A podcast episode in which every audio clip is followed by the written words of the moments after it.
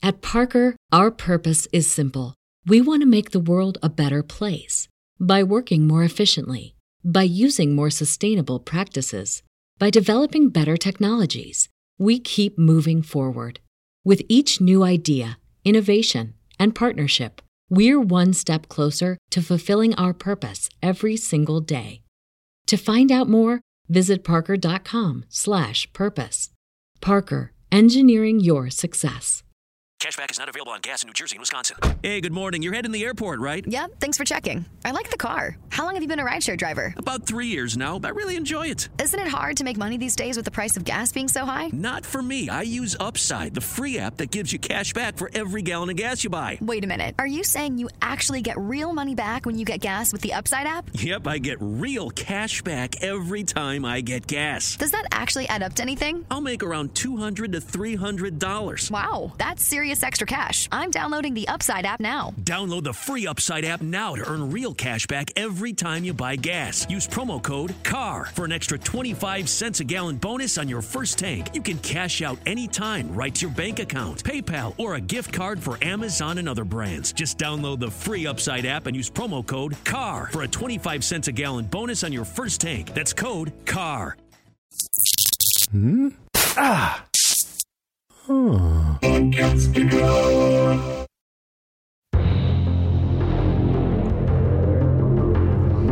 everybody, I'm Reba. And I'm Pate. This is Strange Indeed, a podcast dedicated to the Netflix show Stranger Things.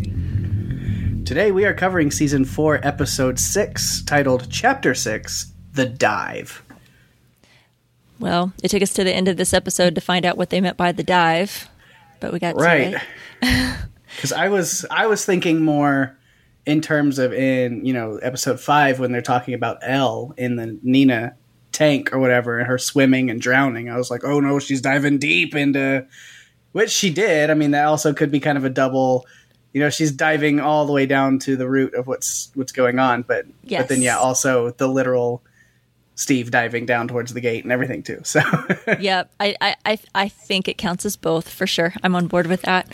Uh, what did you think of this week's episode? I think I heard you cursing me all the way from Texas. Um, in, in the name of having to wait until next week to watch the next episode because this this was on a hell of a cliffhanger. So I think I Oh, I, I I heard you from here. I literally I think we yeah, I was, I was talking with uh Greg, one of our friends and, and listeners who I don't know if he wrote in or said anything about this one. He might have uh but I haven't looked ahead at what feedback we've got. But um yeah, I was talking to him about that and yeah, the episode ended on my first watch last Tuesday after we recorded and I literally did. I like the screen went black and I, I just looked at my TV and went, "Oh fuck you!"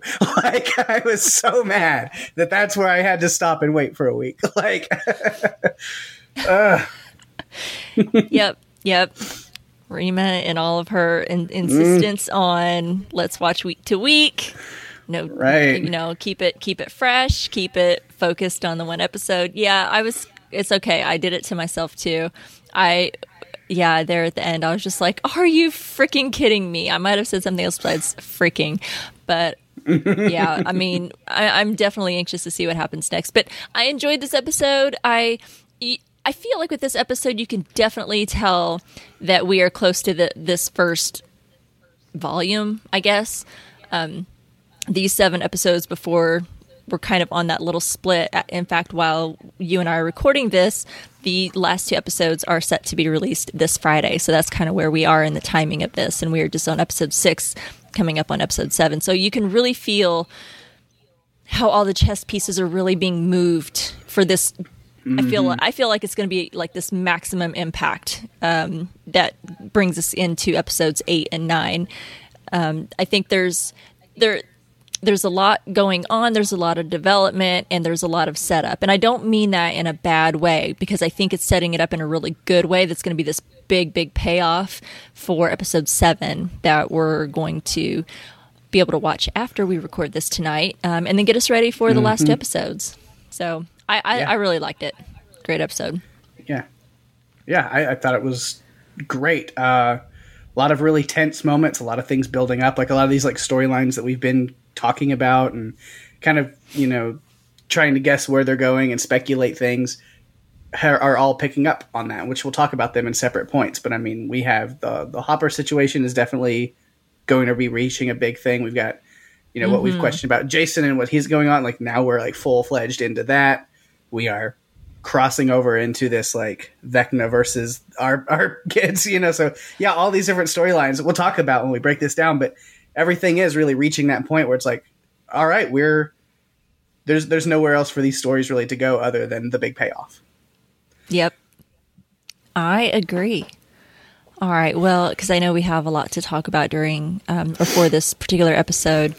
Um, how about I started off this week? I know that um, I was thinking the like same thing. I even mentioned it last week. Yeah, I was like, instead of let, let me be the one that's going. Well, since that's one of my points, I'll just add on. Um, I'll, I'll, do that this I mean, week. I'm to- I'm totally fine with that. But just you know, uh, since since I know you mentioned it last week, and you're and you know you insist, then I I will go ahead and take the turn this week, yes. and I'll start it off. Um, I'm happy to do that, and then I'll I'll just run all over your points. How about that?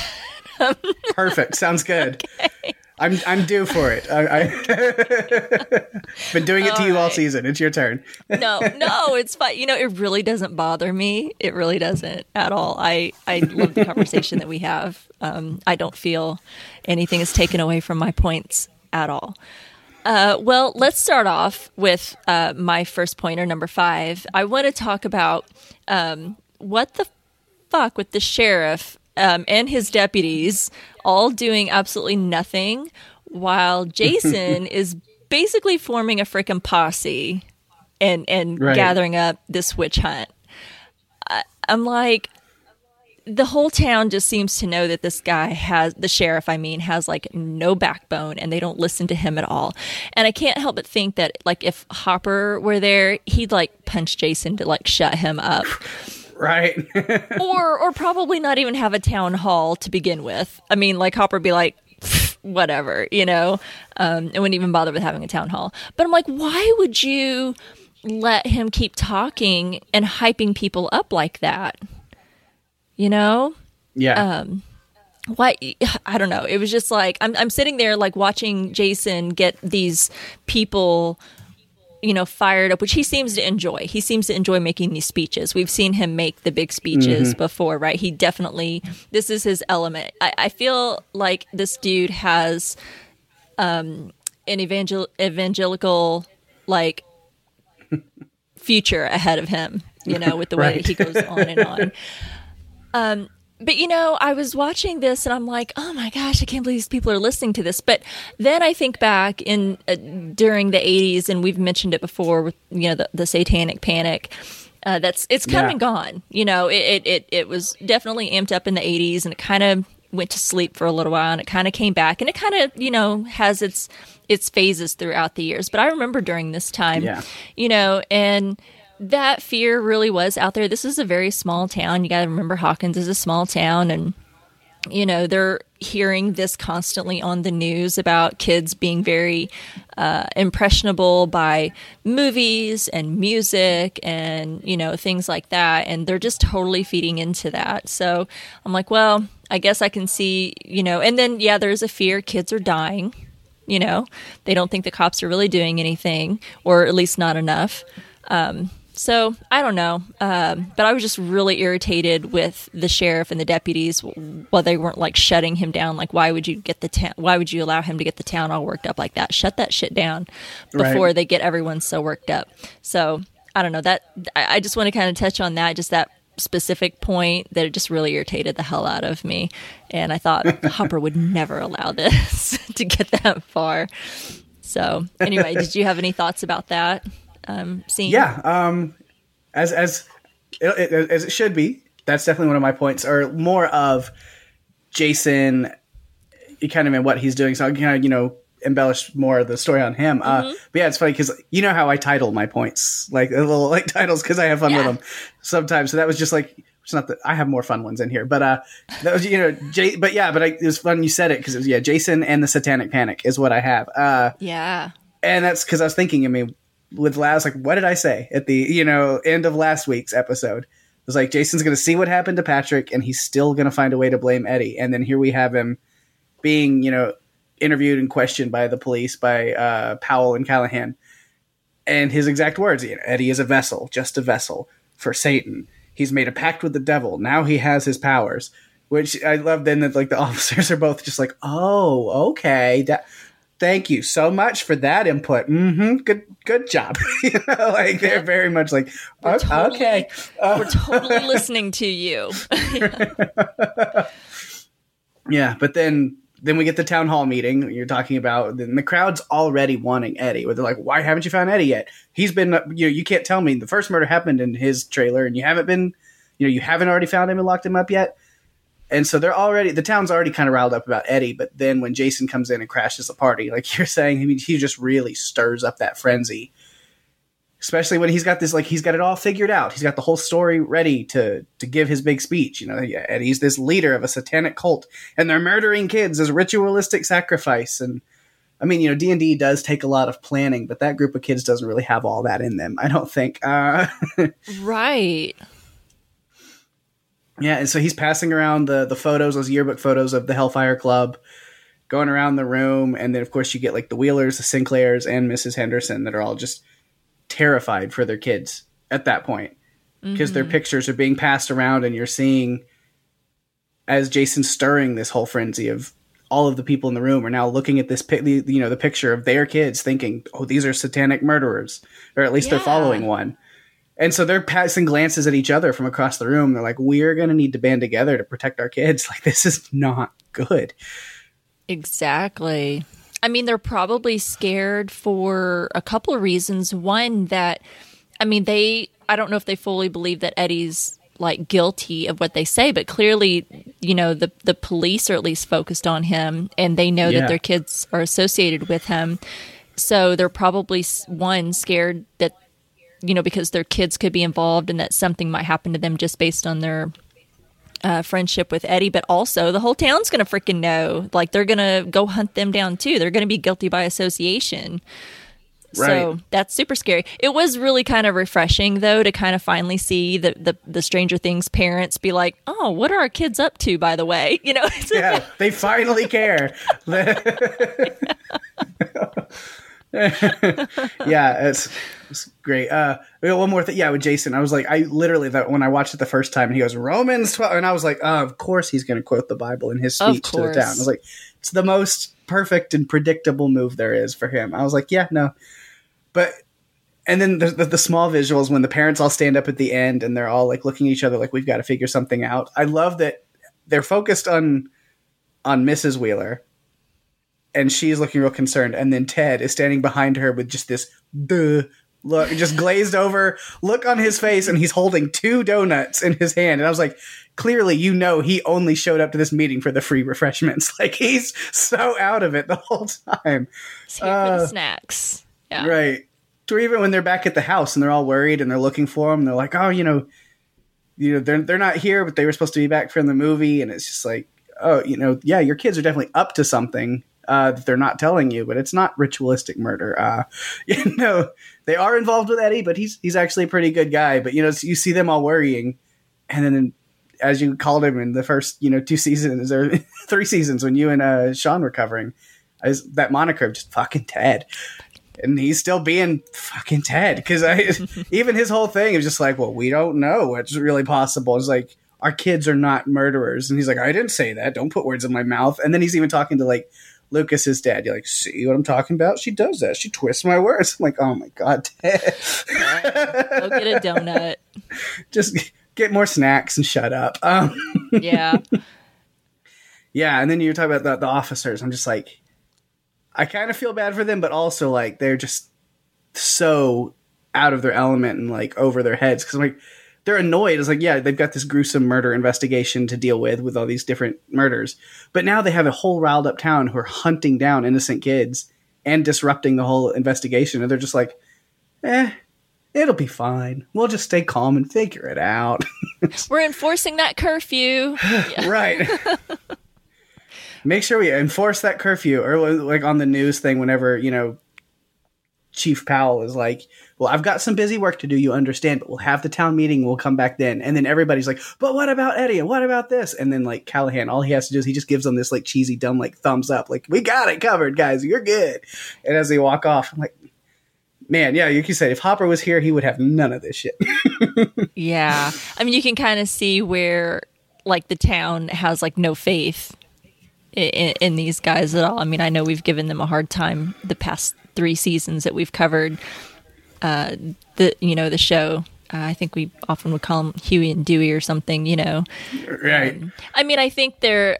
I at least think the sheriff is trying. I just don't think he's quite earned the same respect and authority that Hopper had, and the town just doesn't Right. seem to take him very seriously at all. They don't really have a lot of faith in him, and and I mean, I know he's trying. I just think he's over in over his head, you know, with this Yeah. with this whole thing. I mean, clearly we know so much than what they do. I mean, the whole upside down and demons from another world and you know that is not what they're thinking at all so this of course makes sense to the rest of them that there's you know oh the devil's you know loose in hawkins and this is why the town is cursed and you know that's why they're able to apply that what in quotes their logic. It's not logical but you know their logic and what they see what they hear in the news you know to this situation you know. But you know yeah to hear jason be like he's got the devil's power now you know and that's how he was able to kill patrick from the boat. And it's like do you hear what you're saying? But i mean to them it makes sense. Um so i don't know. Crazy but you know it happened i was i was talking about how this kind of comes and goes over the years. You know i was thinking it also happened um, in the 2000s with harry potter. Uh, i know Oh, I that might be something you'd be more familiar with versus like the 80s Yeah, like in the that part but mid to late mid late 90s growing up when I was around the age of the kids on this show. And you know, my mother, bless her soul, you know, she as much as I loved her, yeah, she was very very religious. And I remember growing up at that time where yeah, I mean Harry Potter couldn't have anything to do with that. I was not allowed to play Pokemon as a kid because you know, it was like that whole they they evolve and you know they have these like Oh, magical I've never heard powers and if god didn't give them to them then then who did? You know it's i grew up right in the middle of it in a very religious household as a kid. So oh boy. yes i've been there. Okay so so you were definitely impacted at least in that time frame. I Yeah, i uh, remember very much the 80s and the music and all of that uh but i do remember uh, you know being older. My daughter was young and when you know when harry potter was coming out i didn't believe any of that. I thought it was great. I thought it was great that kids were reading again, you know, because mm-hmm. the kids were definitely kind of getting away from that at that time. But we at the time lived, we lived in Texas at the time, and in the community that we were in, it was a very Catholic community. And mm-hmm. there was definitely a lot of, you know, folks that did not believe that their kids should be exposed. Even people in my family whose whose kids were like they're not allowed to read Harry Potter. And you know what? Have whatever beliefs you want, you know, but um yeah, that that that's something more that maybe folks today might remember if you weren't around in the 80s. So, that's interesting. yeah You definitely so yeah were i lived through the 90s wave of it the 90s wave of it was yeah pokemon harry potter and like D&D was also in- included in that too. Yeah. It has also been definitely I remember that. So yeah. I I, wasn't didn't- playing D&D at the time. I never started I didn't start playing D&D until like maybe 5 or 6 years ago. More as an adult Really? as I really gotten into it. Yeah. So okay. I didn't know that about Pokemon. I'd never heard that about Pokemon. My daughter was so into Pokemon. Well, okay, not was she still is. My daughter is still Right. as a I still buy every game when they come out. Say, Yeah. Oh, oh, yeah, she does too. Every game, uh, she she yeah, she still goes bananas. She's a full ass adult and still is Mm-hmm. bananas over Pokemon. So that really hasn't stopped with her. But when she was, you know, back in the day when she first got into it, Yep. um, I'd never heard that. That's interesting. I missed missed all of that whole mess. Glad I did. anyway, um, yeah. So next point. So that was for me. What is your uh, number five? That was yeah. I'll take that. Oh, you wanna I'll take that? Okay. I'll, I'll take. We're yeah, because that's I We're went through all my notes on one of my points was yeah, Satanic Panic and, and Jason stirring everybody up. Yeah, Oh gosh, that dude. Yeah, I've had enough of him. Um, okay, well, my number four, I w- you mentioned Hopper, and we both talked about Hopper and how you know he wouldn't let you know I feel anyway if he was in charge wouldn't be letting the situation get as out of control as what it is right now. So we come back and man, it's been a bummer with Hopper and his storyline. Our Hopper is a broken, broken man, and it has been hard to watch. Um, but I felt in this episode some good news. There is still a little bit of our old Hopper still left inside of that broken man, and we come back to where he and the Russians are in that cell, and they felt Antonov at that moment felt this is it. You know, we like this is when it's going to be the end for us. Um, but instead, they get taken to this dinner, and I was really surprised mm-hmm. that they seemed to be thinking that this was to make them stronger. I mean, I felt like when they sat down to that, like it showed that big long table full of this delicious food. Yeah. I was like, that's their last meal. Why would they mm-hmm. bother? I mean, it did not occur to me at all that they would be, you know, sh- building up their strength for a fight.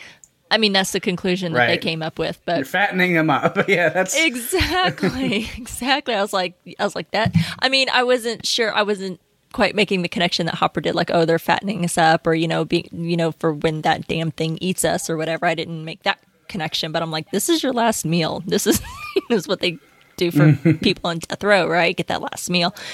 Um, but I loved that conversation between them. You could see the men where they were feeling kind of hopeful about it's fine. You know, yeah, this is going to be scary. Uh, this, whatever this creature is, you know, is, is, definitely powerful. But if we band together, you know, and we stick together, we might have a chance. Yeah, yeah, we got a chance. We can, we can take this thing. And then Hopper's like, you know, let me burst that bubble for you. you know? mm-hmm. um, because he has seen a Demogorgon. You know, based off the description, you know that that he's hearing. You know, he has seen the Demogorgon and he knows exactly what those things can do. Um, and but what's what's great to see what i love there is where hopper really kind of comes back into himself you know I, I i felt he was so broken and that he wasn't going to be able to come back um to but you know oh ye of little faith um, is what i tell myself that after this conversation you can definitely see where he comes back because he instigates that fight to get that lighter because he's like you know, I, have seen this thing and I have experience. If you think that you're just going to fight this thing, you're so wrong. Um, so I, I love that he has come back to himself. He instigates a fight with that guard, gets the lighter, um, you know, and, and tells them like, this is the only way that we're going to have a chance. Um, is is to fight this thing with fire because he knows that's the only thing that it's scared of. Um, so I'm I was excited to see Hopper come back around. I am still I'm just like oh, here we are on episode six and we've still got him in this freaking prison. Um, I've been mm-hmm. complaining a little bit about wanting to move on this story uh, from Russia for a while. I really really hope that that's what comes to fruition in the next episode. But uh, I'm I feel like yeah where where we're left off with this episode of I mean it's like the last moment. They're preparing, like, because from what it under, you know, from what Oleg, the the other prisoner, was saying, mm-hmm. it's like they got fed the dinner, so it's like that night is going to be the night that the Demogorgon is uh, like attacks them. They're put thrown in that like pit with it. So we're getting towards like we're down to the wire on that story, and then now we know that Joyce and Murray are in Russia in the same town. They're like two hours away from the prison.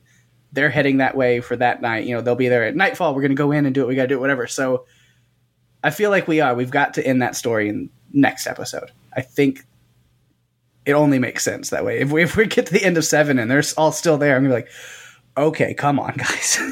I know, I know. I'm so ready for it, and I'm so ready for a Joyce and Hopper reunion. I mean, I have had some mm-hmm. moments where it's definitely a lot of moments um, from season four since we've started covering this season um, that have definitely made me tear up. I'm probably going to really lose it at the Joyce and Ho- um, Hopper reunion. That's definitely going to leave me very teary eyed for sure. So I'm I'm ready for it. I, I agree. I think I think we're about there. We should see some movement there. Um, with them and the Demogorgon, whatever happens with that, uh, and with Joyce and Murray on their way to the prison with their plan. Um, but you know, I'm also kind of worried about Antonov. I know he was maybe not a super stand up kind of guy, uh, but I've really grown to like him very much, Alexei, and I am really scared for him. I hope I hope he doesn't die. I'll say that. Um, I Right. feel like the other prisoner prisoners they're expendable, but I really like Antonov. Right. I hope he is able to escape and and get Yeah. out. So I've I've grown to really like him.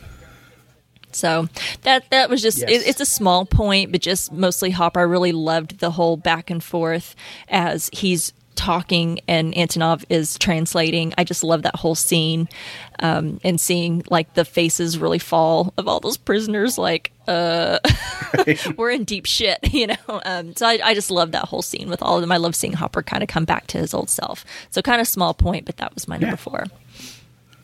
Cool. Which that was also one of my points. So I might combine that with some extra notes and, and have a little follow up as a point. Um, yeah, which just to kind of embellish. Uh, yeah, with with my point kind of on Hopper's stuff. Yeah, you're talking about when they're taking to the dinner. I did think it's funny. You know, the, all they they lead the prisoners out to like the yard, the pit, and they all stop in front of that door and they're just waiting. They're like, okay, here it comes, and then the guard's just like. What are you waiting for? Keep keep going. Follow me. What are you guys doing? Why are you stopping? Yeah, and they're it's just kind of a funny little moment. Yep. There's just this funny little moment where they're like, "And here's the time we die," and they're like, "Oh wait, no, there's food. Oh, oh, cool." Um, yeah, uh, and then yeah, there's the the brawl that I just again I was like, Hopper is still so freaking smart when he needs to be. Like he hasn't completely given up. Something has like flipped back in him where he's like, "No, I'm not going to just give up." And it might have been, I mean, he kind of had that moment where he dropped the cup in order to be able to take one of the bottles of vodka and slide it into his jacket pocket.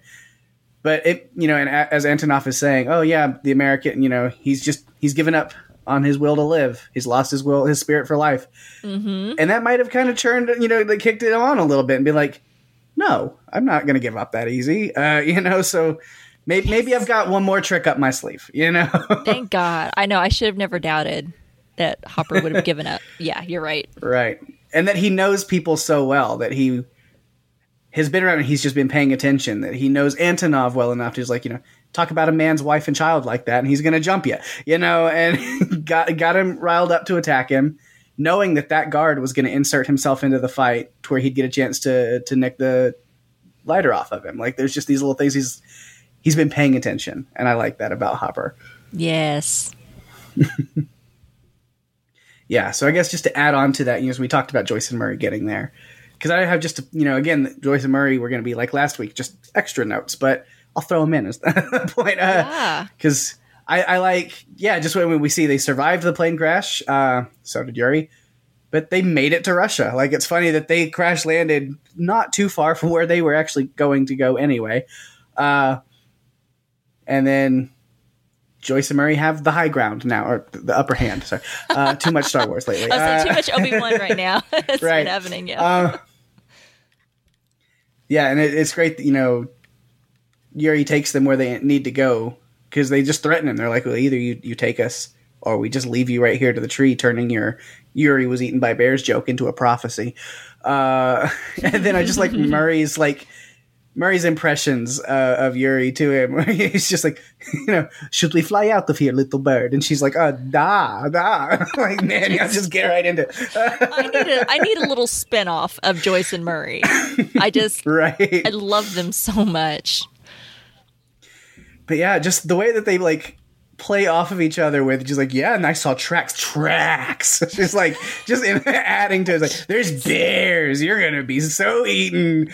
Uh, They're so cute. and then even when they drop the plan on him when they get to the church where you know they have they get the guns they come back and you know they have the map and they're planning where to go and then they drop this other plan on yuri because it was like well you were supposed to be delivering us to the prison today anyway right and i like how he's just like but it would look weird if yuri was tied up and he's like well he won't be because i'm yuri now and you're murray now and it's a non-speaking role and were just going to gag you anyway and they're going back and forth with that. Like they've planned this out and talked about it without, you know, at some time off screen. and it's just funny how they go back and forth with the plan. And yeah, Joyce and uh, Murray are the dream team. I never really knew that we needed, but this season has really shown. No, they're incredible together, and they're a lot of fun and can pull off anything. I I I agree. I love those two together, and it's it's good to because as scary as what this season has been, and obviously stakes are super high. We talked about that last week. Like there's a lot hanging on this season with the events of uh, what's happening with with Max and everyone in Hawkins and Eleven needing to get her powers back. There's so much this really scary, intense, deep things happening. It's good to get a little bit of the comic relief, um, and it's it's it's it's welcome. It's a good balance, you know, that they have, and I Yeah. and I love you know uh, jo- Joyce and Murray are definitely delivering that, you know, um, in in, Yeah. in their own way. So I, I love that. I love those two. They're they're just comedy gold to me. Yes. Love them. Love it. Anything else you want to say about that? Uh, that that'll be it. I think. Okay. All right. Well, moving on then to my next point or number three that I have here. So I, I had a lot to say last week about that um, orderly guy, the blonde orderly, you know, that uh, kept popping up uh, around 11 there at the lab. And I'm still holding to a lot of what I said as far as my, I, I don't, I, still don't have anything completely settled yet. Uh, I'm still kind of having a lot of theories. I'm not quite sure where to land. However, I do think I, I have um, figured something out, and it's based on his conversation with Eleven when she's d- doing that Plinko game. So, I, I, this dude is definitely still putting out a vibe. I, I can't put my finger on it just yet. He's up to no good.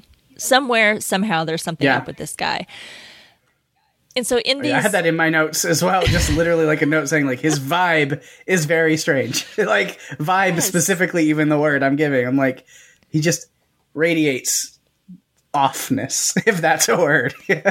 I'll accept it for for sure because I am 100% with you. I, I, I, I again, I can't quite put my finger on it, but something about him. And so in these memories um, that Eleven is experiencing, and she keeps reliving, she's trying to figure this out. Like they're they're they're they're making her figure this out on her own because that's what's going to bring her powers back, and she's kind of struggling through that.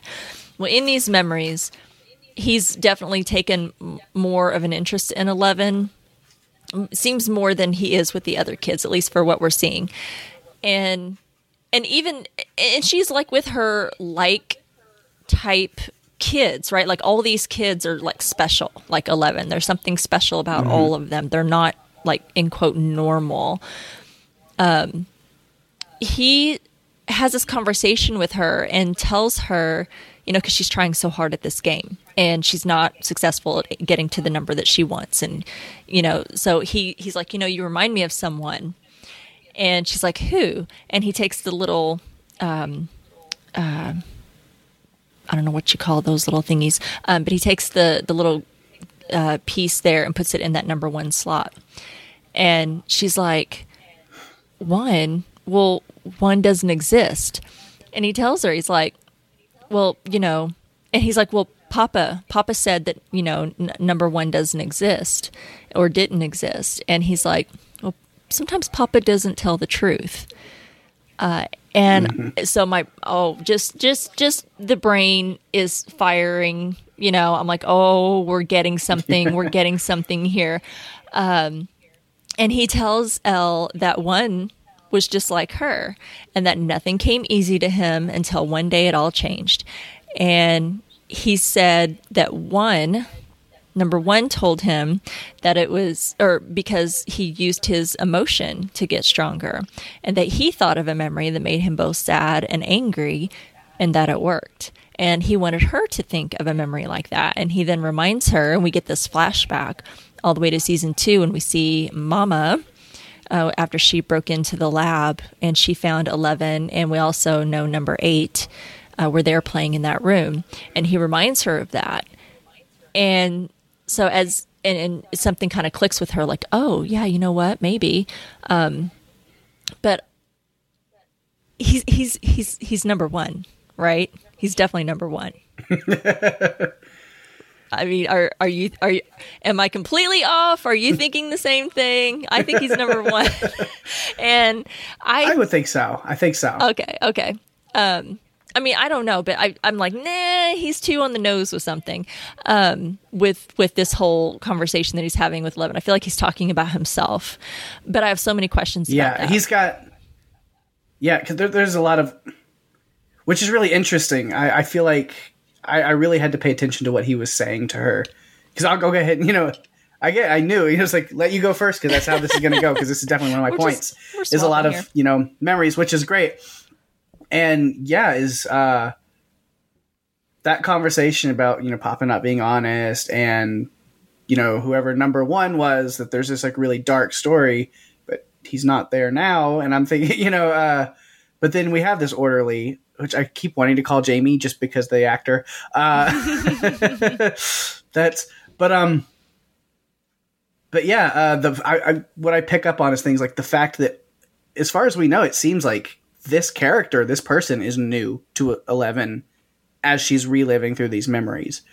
So the fact that she doesn't remember him or his their conversations that they had when she was younger makes me feel like well he definitely is involved in the really dark stuff that she's been repressing in some way. because she can't remember really anything before that traumatic event. Like she's forgotten all of that because it was trauma, which is Yeah. I mean, we know that when you experience trauma, it people do tend to just like totally repress all those memories of Yeah. that because your brain can't deal with the trauma that happened, so they it just suppresses it, which yeah, it's like why she doesn't remember him because he was part of all of that. She doesn't remember anything before that. Yeah. he's involved. Something was with that guy. I'm he's telling you. definitely involved and there's I, I really pick up on like you said that he's telling her that one found his strength in a memory from his past which is what she is currently doing at that exact moment. She is in a memory of her past of her talking to him. Mm-hmm. and like he at that moment in that memory he's literally arming her with the ammunition that she needs to unlock a deeper power which the way that one did, whether one is him or or something else that he's talking about, somebody else that he's talking about, but we know that that ended very badly, and so if he, if he's giving her the power to have done something herself, or giving her the power to make her believe she's the one that did something when she didn't. That's a good point. and so, what something that you just said? Do you think that he is like? Because why is he telling her this? Why is he taking a liking to her? Is it just this? What he feels? Because I do. I'm just going to go with the assumption that I I think he's number one. So let's just say he's number one. Mm-hmm. That he feels like some kind of commonality with her because he does see himself Right. in her and that's why he's extending some help to her or he's you know extending his his his help his hand and talking to her and taking this special interest in her because he sees himself oh, or is he feeding her this because he feels he can reach her and he wants to use her. He feels maybe by telling her this information, he can unlock this gift, this power, make her stronger, or find that strength within and use her for something somehow. Like he's Yeah. going to unlock this power within her and use it for his own purposes for some reason. I, I, I don't know. Um, and whenever he talks about this he's like oh well he told you know number one told me that what changed was he used this emotion to get stronger. He thought of a memory that made him both sad and angry. Could he be referencing? Because i feel again i know i'm I, I can hear myself and I feel like I sound a little batshit. But um, if because I do believe he's Henry, Creel, uh, Victor Creel's son, when he's referencing a memory that made him both sad and angry, is he referencing, is he talking about the memory from when his sister and his mother died? What happened at the house when his, you know, that whole event that we saw in that flashback? um, Right. But yeah, that's, I like what, I like what you said there. Now I have even more questions. Yeah. Is that yeah is is he reaching out to her because there's commonality and he finds he sees himself in her or is it more dastardly than that where he's like I can get close make her think that she's doing this and then mm-hmm. if he has a darker plan well she's the perfect scapegoat Exactly. because she's g- gaining all this power because she's, he recognizes himself in her. Good point. That is, I didn't think of that, but that's a, a really good mm-hmm. point, and I think maybe a good possibility. So, if he, as I believe, is number one, why is he still allowed to be there? Like, why why would Brenner and the rest of of the the people there at the lab still allow him to be there, and and then and then say that he didn't exist? So maybe I'm totally off on that. I don't know because why would they? And then why Yeah, I- why does Brenner hurt him for getting too close to Eleven? Like they were like poking him with those like cattle prod things. Um, Yeah, it was like it was like punishment of some kind for, and all I can think of is because Brenner kind of took notice that he was getting close to El.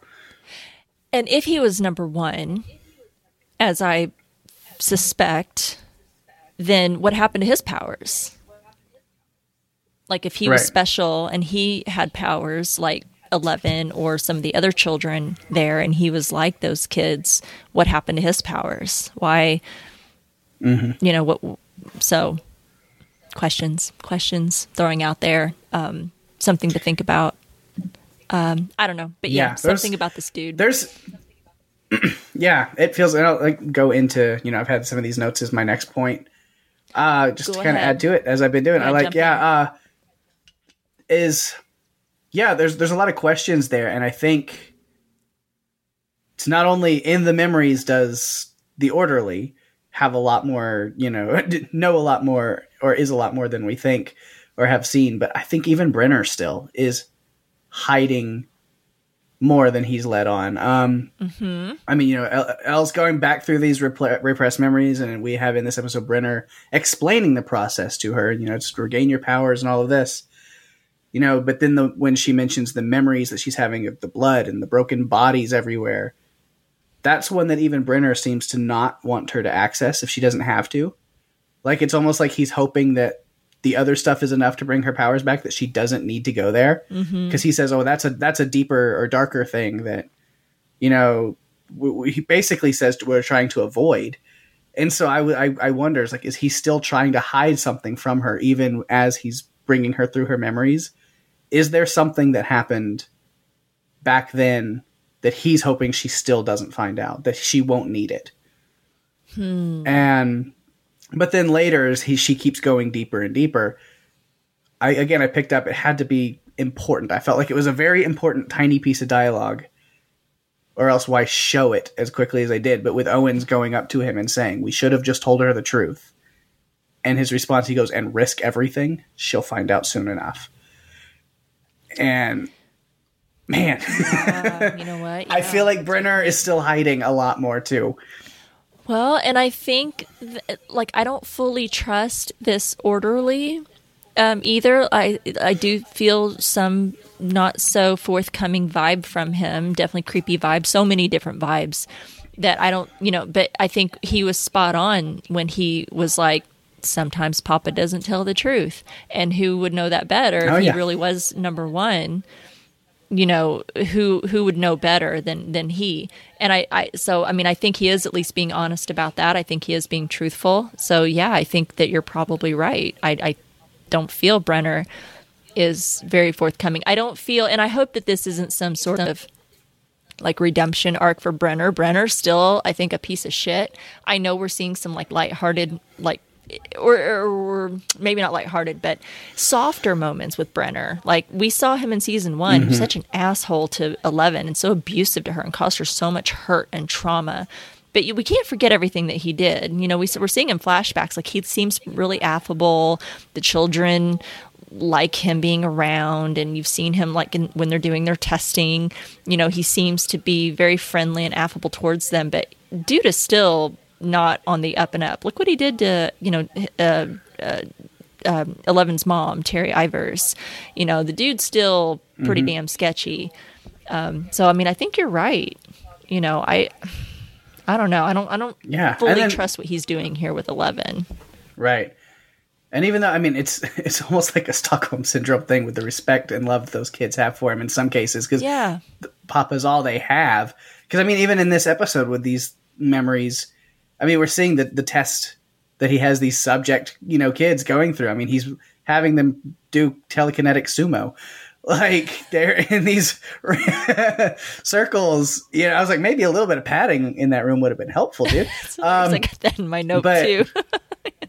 It's like those are some hard walls. And then get random note. I was like that little toe crack that two did. I was like, man, I want to do that on command. That's intimidating as hell. Uh, but yeah, I mean, he's just letting them throw each other against the walls, and you know, has. I mean, he. I think he knew exactly what was going to happen up until the end. I mean, this was for two to just sit there and blast all the other kids uh, all the way through eleven. Uh, then when eleven comes up last, and then it's the the orderly telling her good luck, and with that, then his voice is kind of in her head, and she's thinking back to the conversation they had, and then his you know think of something that makes you angry and sad is echoing through her head, and that's what really, you know, wins over you know for her is she uses that memory and uses that anger to throw two right through the you know into that mirror behind him and and win the game, which clearly he was not too happy about. Um, yeah. and that's just another yeah and, and i think did the orderly or if we want to call him number one if we want to make that assumption know that that was going to happen and was he playing at it and you asked where his powers maybe he still has a little bit and maybe cheated and helped her a little bit that's why he's being punished uh because i think if i wanted to go to let's let's say he has a very dark you know plan Okay. like I was saying, let's think the worst of him. Then what perfect way to set this up, you know, knowing that it looks like maybe he knows two is going to be pissed off that he was embarrassed in front of everybody by 11, knowing that two is then going to bully and, and beat up on and, and push around 11 and mm-hmm. threaten her. To where now, as you're going through those memories, I mean, there's still a big gap that we're missing. Yeah. But to 11 right now in her mind, where we're left with her in this episode, is she's being bullied, picked on, hurt, kicked around by this kid and the other, well, some of the other kids. And then next thing you know, she's covered in blood and they're all dead. Right. And so in her mind, she's thinking, well, they were picking on me and they threatened to kill me if I told Papa. So I killed them out of retaliation and, and defense or whatever. It- Now y- we see that there's still a big piece missing, but it's like something huge is still buried, but it's like, okay, everything has been set up to make it look like she would have done it. She was building up the power to do it and she had a reason to do it. Exact. You know what? We are on the same line of thinking. This is actually my number two. Was um, to kind of further what what I was was just talking about in my number three, and what you were just talking about was, you know, at least in part, also is Brenner in this child fight club he's got going on. it's like I saw, thinking of this quote. I think I saw this online. If tonight's your first night in the Rainbow Room, you have to fight. but I'm thinking, what in the world is the purpose of this? You know, it was one thing to see their them test their skills with the lights, uh, trying to make the lights move. Okay, I get that. But what the hell's the purpose of having these kids fight like that, putting them against each other? I mean, if if this Yeah. kid is superior, at least it, at least until Eleven kind of unlocks um, what she's capable of. But why the hell would you allow this? I don't know what the what the point of it was, but I did find something that Brenner said. If you really watch him when he says this line in in that scene when he's talking to the kids after he's drawing the circles, he tells them, "If you allow anger or emotion to invade your thoughts, you will fail." And I'm like, did that happen before? With number one, perhaps? Because what did number one say? He found a way to unlock his power or what he could do with emotion, with that anger and emotion. And that's what he tells Eleven to do. Um, and what he, of course, uh, hints at her to do, like you said, when he kind of whispers at her to beat this uh, other kid, um, is to, hey, think of that memory, right? Uh, so what the frig happened? You know, uh, I want this story Yeah. like right now at this number one and what happened. Um, and I agree with you. How about some freaking padded walls already? If you're going to have kids like tossing each other around, I don't know what the hell the purpose. This seems again you know, it's one thing to like, oh, have someone read their mind. Oh, can you locate Doctor So and So down the hall? Where are they? What are they doing? What are they talking about? Um, but it's and then oh, move the lights with your mind. But to like throw kids around, I don't know. I don't like that. That's just I don't I don't like that. Um, and oh, and a side note, when the orderly when he's tying the blindfolds around them, just reminded me of what Eleven does in previous seasons. What she does to kind of focus her power when she was trying to access, you know, like oh, I'm I oh I need to go find Billy. What's Billy up to? She would blindfold herself, you know, and kind of reach out, you know, reach her mind out. I, I just thought that was kind of cool. Must be where she's picked up um, on that. But and you mentioned the bullying thing. I mean, I think there is something to that, and it, it was it, it broke my freaking heart. I mean, we talked about in the premiere, um, well, and just not in the premiere, but um, the episodes where uh, Eleven was being bullied at her new school by what I can't even remember that girl's name, the blonde girl.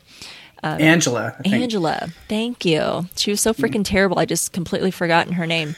Um, you know, as if that wasn't bad enough, the absolute hell that she was putting her through. But even in in um, this group of um, not normal kids, right? This is the place where Eleven should be fitting in, right? Because she is more with her own kind of kids. Um, and she's more of a, a peer, she's still getting freaking bullied. I mean, this kid can't catch a break, and it broke my freaking heart to see how they kept picking at her. Um, and it's no wonder that when she woke up, it was like you saying that she thinks that she that she hurt them, that she's the one that did that. She's covered Yeah. in blood.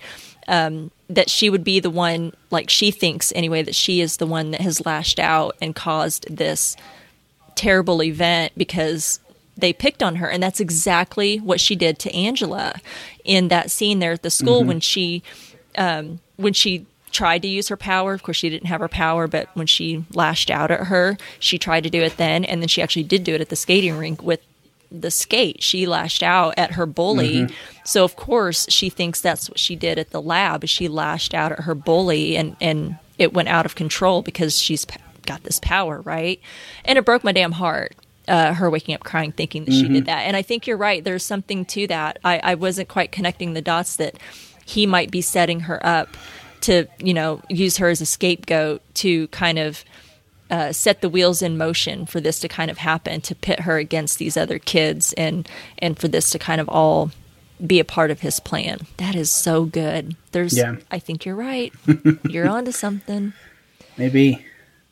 Just thinking. Yeah, I don't know. Uh, I'm excited. I feel like I feel like we're gonna get these answers in the next episode in seven. I think hope so. with this volume one ending, I, I think we're gonna get most of the answers that we've been wondering about, and then kind of get the big showdown in the finale episodes.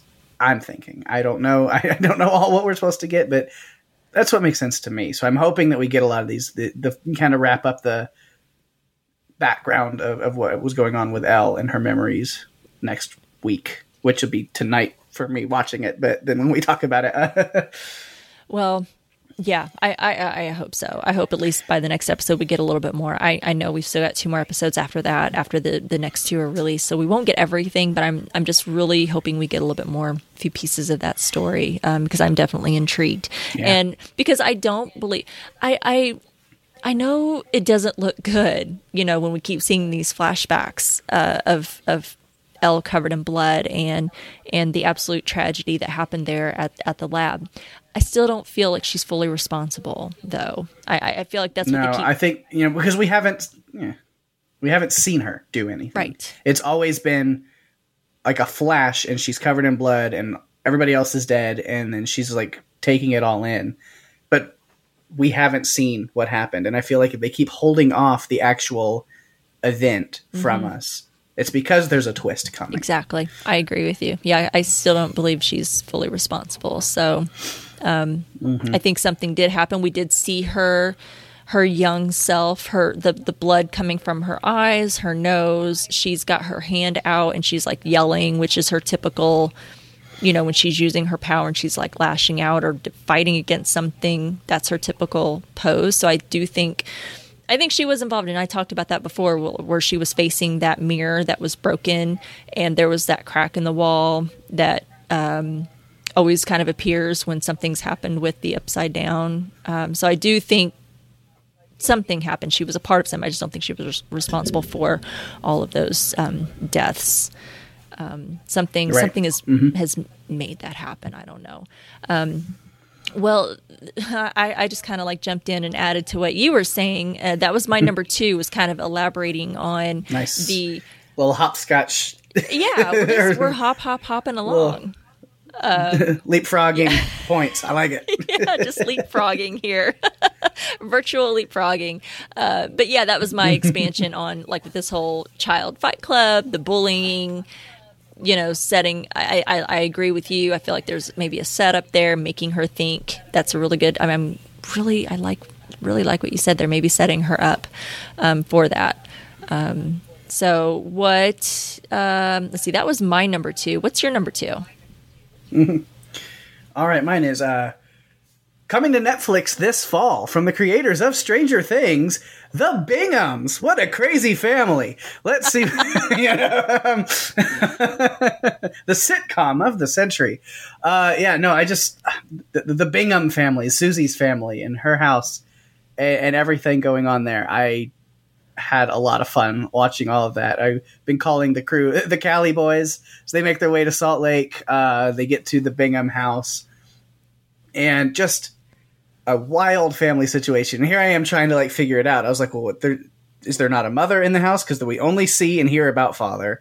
So I was like, is he a single father with like eight, nine kids, whatever it was? Was No like, wonder they're all my- running around crazy. If there's you know, I know. just one parent with all those children, my goodness, he's he's Yeah. completely And so then- right and i'm i was trying to like figure out okay what leads to a situation like this and then i'm like did he like adopt a bunch of different unique children or like maybe some are biological maybe they're all biological and it's just you know they were a mormon family with a packed roster i don't know uh because i mean hey it's it's utah um they are in They're- Utah.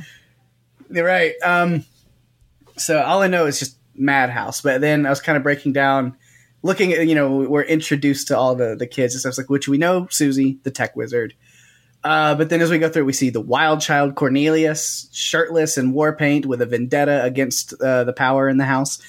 Um, we have our, our, our couple of LARPing battlers, Tanner and Tatum. Uh, Tabitha, the actress, and the aspiring filmmaker Sterling played by Roger Dale Floyd from Greenland, Doctor Sleep, and World Beyond. Uh, love that kid. Um, an unnamed sister in the kitchen uh, yelling at her sous chef Peter about oversalting father's kidneys. Father's Uh, kidneys. and, and and then finally Eden, the older edgy sister who Argyle immediately falls for. I, I will shove her for you, Eden. I will. I will do anything for you. the Ally Sheedy clone. I mean, she looked exactly like Ally Sheedy from Breakfast Club. For me, she yeah, I didn't really think about that, Yeah. but yeah. But but man, yeah, this these kids, because which I didn't even count officially. I was like trying to guess. So that is one, two, three, four, five, six, seven, eight, nine. Yeah, wow, I nailed it. Nine just on guessing. Um, man, that is a lot. Uh, yeah, No wonder and then I love how they kind of cut in his to office. right. I'm not dealing with with all of them. They can handle themselves. Uh, at that point, man. Uh, but I love that you know we cut into Susie being like, "That's the craziest story I've ever heard." And you're like, "How much did they give her?" And then it's funny. Then you find out they gave her a bogus story that's just as crazy. Uh, which they tell her they're trying to track down the secret location on that you know from that number because it's a riddle to help them win a secret new game console, the American Nintendo, which a uh, I did see some uh, like tech company or game uh, actually made a mock-up of the American Tendo. Like it's not, not functioning and you can't buy it, but they actually like created what it would look like and have like a little mock-up display and it's hilarious. That is Uh, at this point, and today it's like the PS5, the elusive PS5. right. Um, I yeah. I st- I still if, if it wasn't for the fact that some of my best friends that I see every week actually do own one, so I see it when I go to their house, I wouldn't believe they I would be like it's still a myth. You're just making it up. you know, I, I Big Sony's on. Yeah. side, side conversation. Um, I was thinking the same. I was like, this thing just doesn't exist. Exist, but my daughter actually just got one.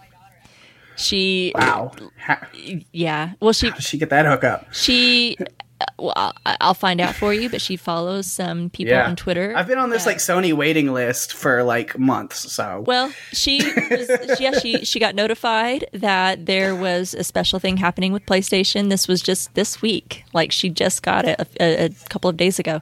Man. Um, and yeah, she got it through PlayStation, so it was legit. Because I was like, "Don't, please don't buy it off third party." And um, and she Right. w- got put in a queue and counted down, and she got. They were like, "Okay." Do you want it? And she's like, um, "Oh my god, is this real?" Like she was totally questioning it, and yeah, she she got one. It is sitting in her room as we speak. So it does exist for anyone who's, who's Nice. that. She absolutely loves it. Um, But anyway, yeah, that's what, what it reminded me of. I was like, oh, it's the, the, the elusive PS5 in today's today's world.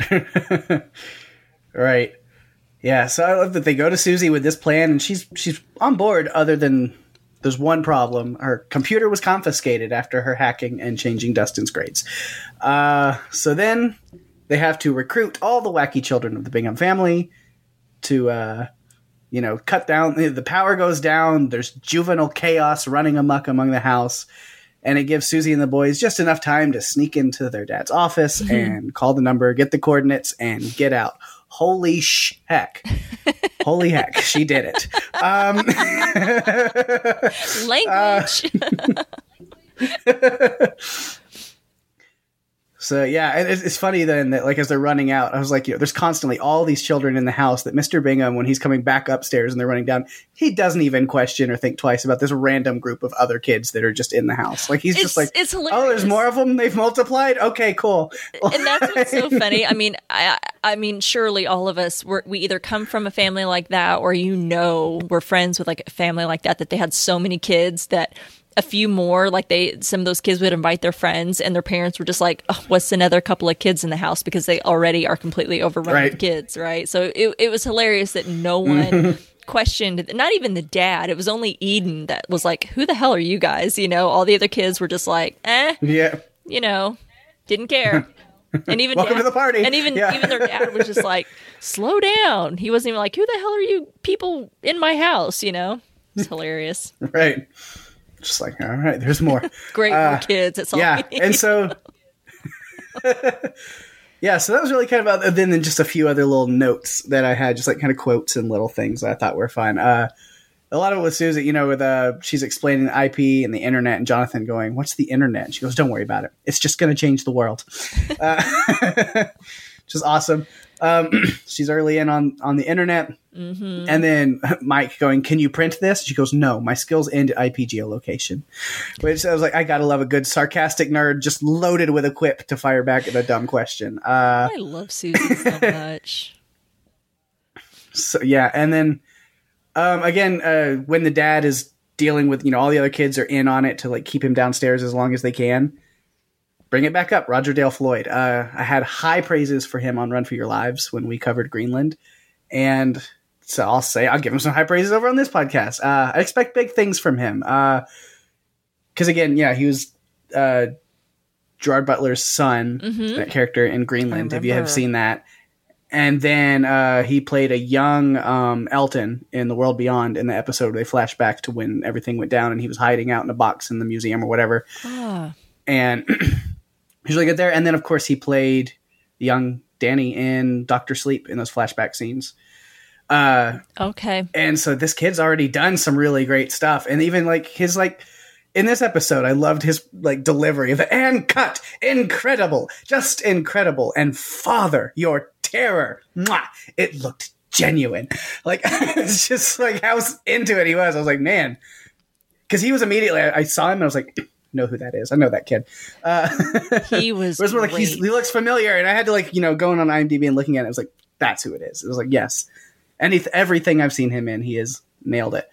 good for him. Him. look forward to more big things from him. Yeah, he's he's Yeah. probably got a lot more coming too, especially you know just more recognition through this role. He he he played this young director uh, type to perfection. he was adorable. Yeah, even with the mustache and everything, he was ready to go. That was great. And then last, just Argyle is a really big fan of uh, "Pass the Dutchie." He loves that song.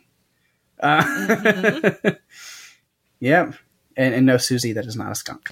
Um, but yeah.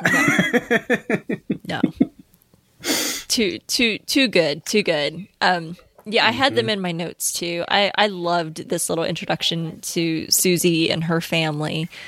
Um, I thought it was absolute perfection, and uh, yeah, Argyle being completely infatuated with Eden and his reaction, which you you already said. He's like, I I will shove her.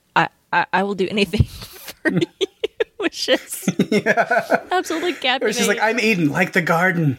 Just- and of course, I mean, I, I could not have pictured Eden and Argyle ending ending up in his van, um, completely stoned. I mean, I mm-hmm. didn't even think that. I thought it, was, but I thought it was absolutely hilarious. So, love that. Love that he's completely love struck by Eden. Mm-hmm.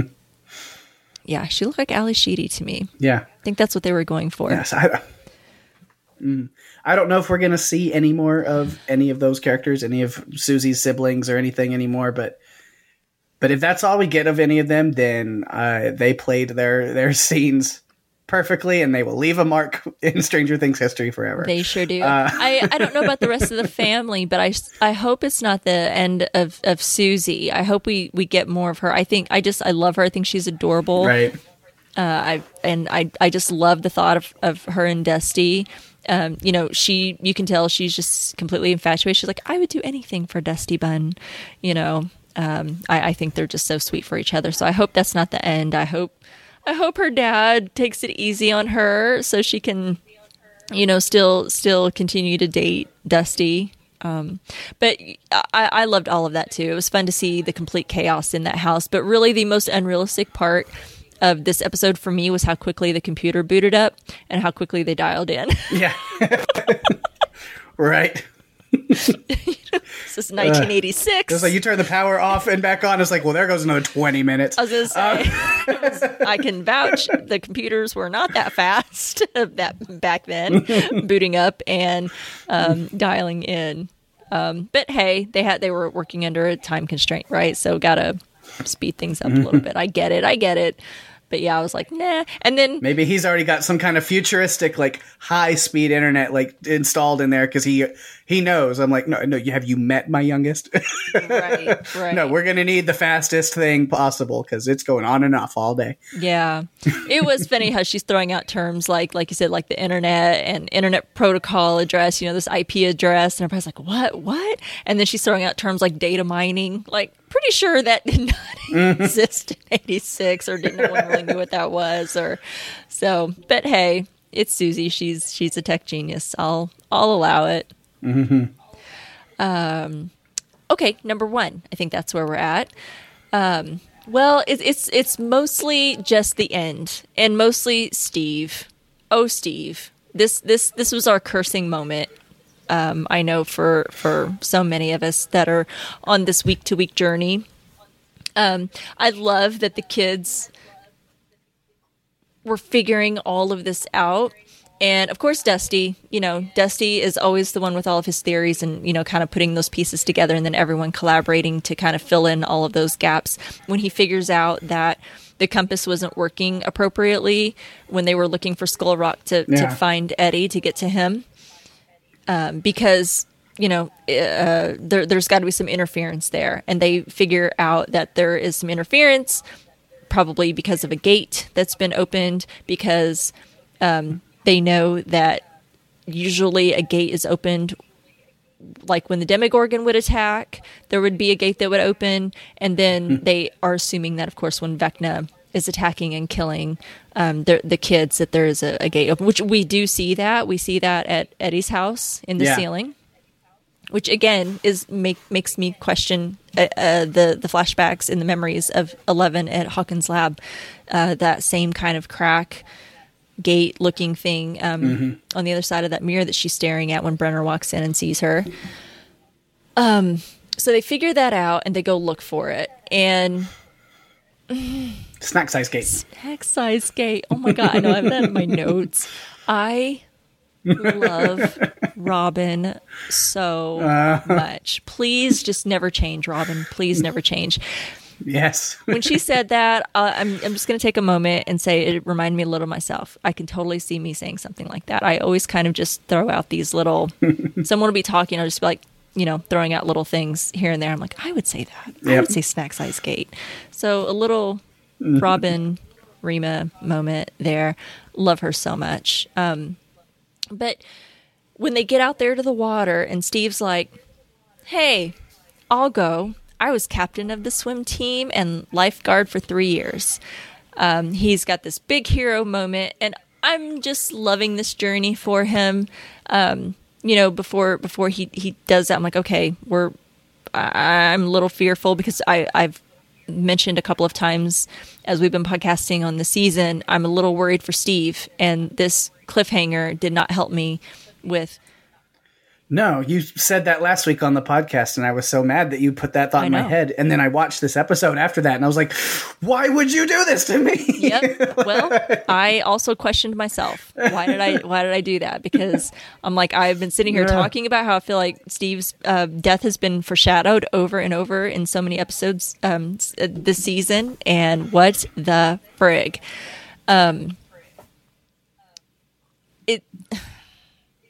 I, it was kind of interesting though to kind of see Steve in the upside down. I know he's kind of almost gotten a glimpse in underground when they were in the tunnels under the pumpkin patch. Um, he has seen some things, uh, obviously, that weren't as easily explained, but he's never actually been in the upside down. But I am super scared for him uh, in this moment. And I'm really kind of freaking out. I mean, I'm hoping, I'm hoping that when we go watch this next episode, that all of a sudden there's going to be uh, Nancy and Robin and Eddie popping up through there and, and saving him quickly. But man, he is he's taking a beating. Those I don't know what they are. These Demogorgon bat things that are like attacking his liver. Just creepy. Yeah, I mean, what the hell with those things? Um, so I'm I'm totally freaking out for our boy Steve. Uh, but it was I'll have to say before you jumped in, you know, he's taking his shirt off and Lucas. what the hell happened? How did Steve get so hairy? Dustin's like, yeah, I know. I keep telling him he needs to tame that jungle, but he says the girls are into it. And Lucas is just like, whatever, you know, okay, if that's what he says. But and then uh, Max is like, let me look. And she just is totally ogling Steve with his shirt off. And not only is Max ogling him, but we've got Nancy ogling him too. And Robin catches her. And I love that because Robin is like, got the smile on her face. And she's, I know she's thinking, Steve is in. My boy is in because she's been playing his wingman, you know, wing woman, um, Yep. really playing him up to Nancy, you know. And I think she saw the payoff uh, there in that moment, thinking, "Yep, my boy is in. Uh, I've done my part." Uh, but I do love to see that relationship where Robin and Nancy consider themselves friends. I I, I, I want to be Robin's Yeah. friend. I want to be Robin's friend. I, I, Yes. I love her so so much. She's such a great addition to the cast. Um, but but yeah, I love I loved it all up until that moment, um, and then to see all of them jump in the water after him. I'm really really hoping they they I, I'm I'm pulling for him. I don't I'm freaking out because I, I feel like surely they can't kill him yet. If they're if that's and I hope it all. I'm saying that. Um, Right. but I mean, I I don't know. I don't feel great about the last two episodes. I feel like this season's going to end really, really dark, and I feel like we probably do have some deaths coming. I really, but I'm. I mean, it can't be Steve. I'll frickin' riot if it's Steve. Right. So I don't know. That's that's just where I ended there on the cliffhanger. I'm freaking out. Our babysitter, yeah. I mean, Steve is. which I get. Yeah, went. See what what peril he's in at the end of this episode. It's like because he got on the boat. The one time he doesn't stay back and babysit, you see what happens. This is why we make you stay back as the babysitter. good point. you see what happens when you don't go. This is why you have to stay with the children. Because then you got to go and be a freaking hero. Then we have to be worried about you. Yeah, I don't I don't know. It was um we talk often about how difficult it is not to just keep playing the episodes and not just letting it go. This was probably mm-hmm. the top. The top. yeah, definitely the hardest. Yeah. I was like, I could just not press stop. I could. No one has to know. oh no. No one has to know. no one has to know. They're going to know. No one has to know. anyway, So yeah, that's that's that's my number one. It's just that ending. Um, you know, they were right. There there was some sort of of gate that that popped up. Um, why he had to go freaking poking it? Why did you gotta go poke the bear? Um, right. But yeah, I don't know. I'm kind of I'm kind of freaking out. I'm I'm I'm keeping my fingers crossed though. Right. So, um, what is your number one? All right, so my number one is that same thing, uh, that, but also just a lot of other story that leads up to it. So kind of the storyline of these characters, which I have titled "The Mission to Help Eddie and Find and Stop Vecna, aka simply walking or swimming into Mordor." uh, um, because yeah, uh, you know, kind of take it the the arc through the episode. You know, our crew starts off they're making another they're making that food drop for Eddie and they come upon the scene to learn that he is not there because uh, there's been another murder right there on that property and he's officially public suspect number one. Great, wonderful, awesome. Uh, Vecna strikes again and you know they were already bummed that they didn't have great news for Eddie about Vecna and now it's it's even worse. And so then Eddie reaches out to them over the radio and he is I mean poor Eddie is so scared and scarred.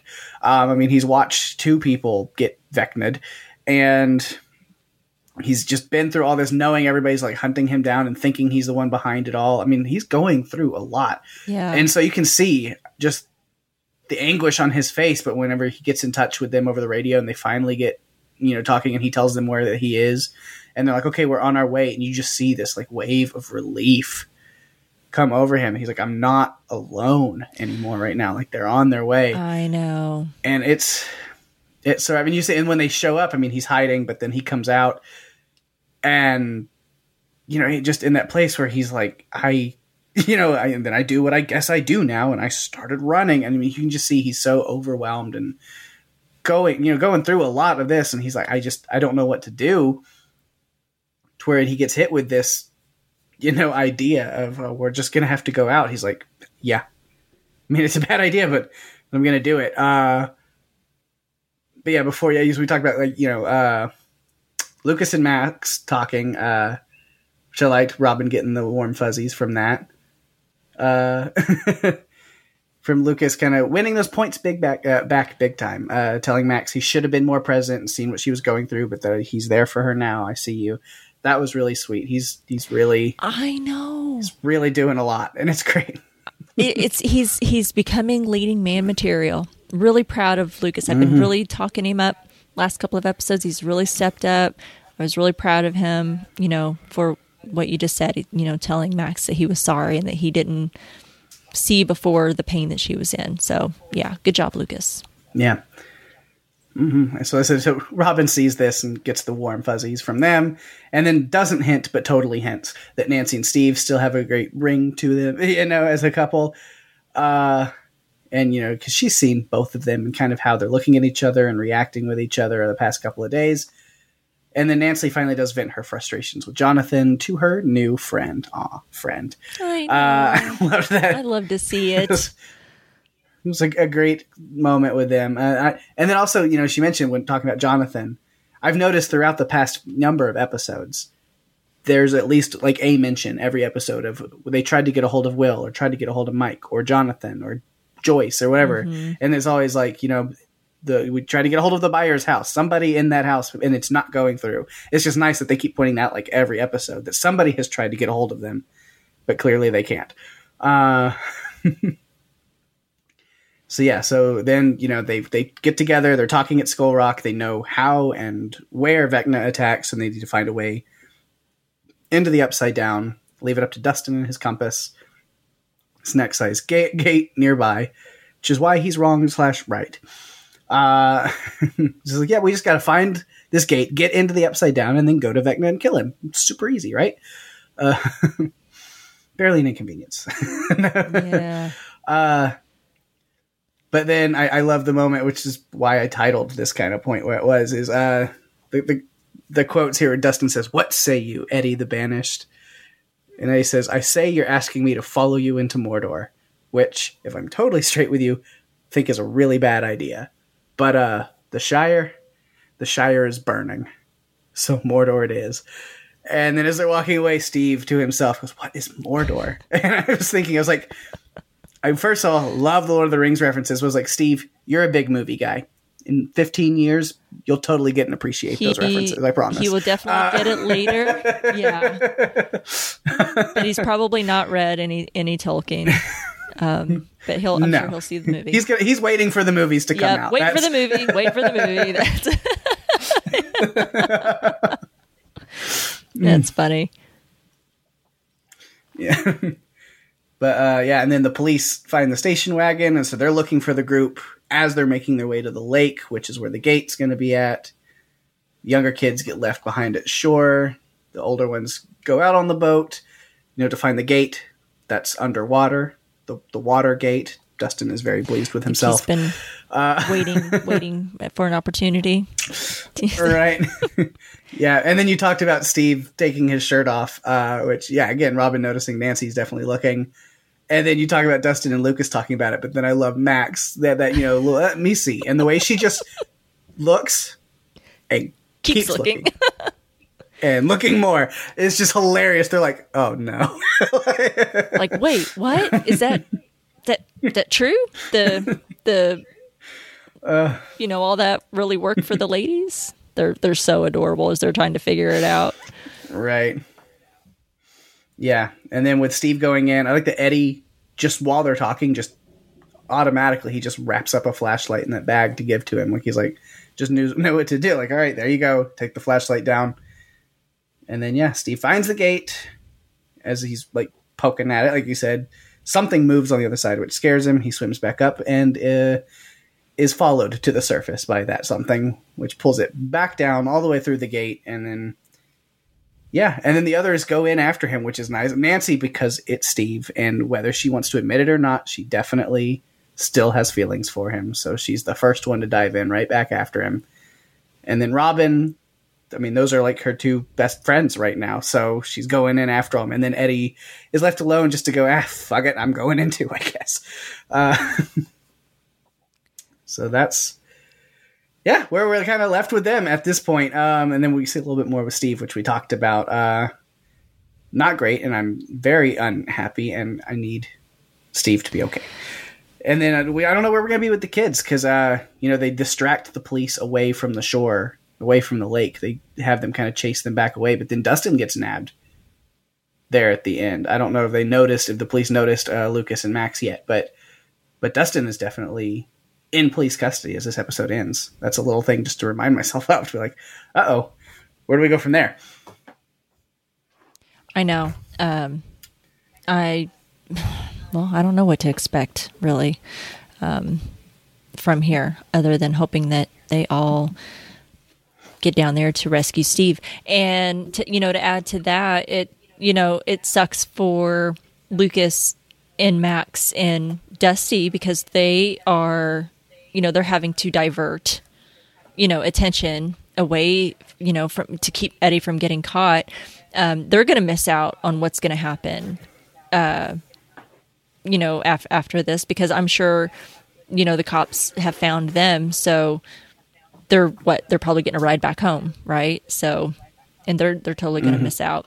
I th- but I think it's it's probably for the best that the cops found them and not like the townspeople, considering they're all out on this Yeah. um, so Yeah, I mean, two of the three of them are in that picture that was being Yeah. passed around. they, they- they'll be safer, I think, with the police, and the police can just escort them home uh, with their parents.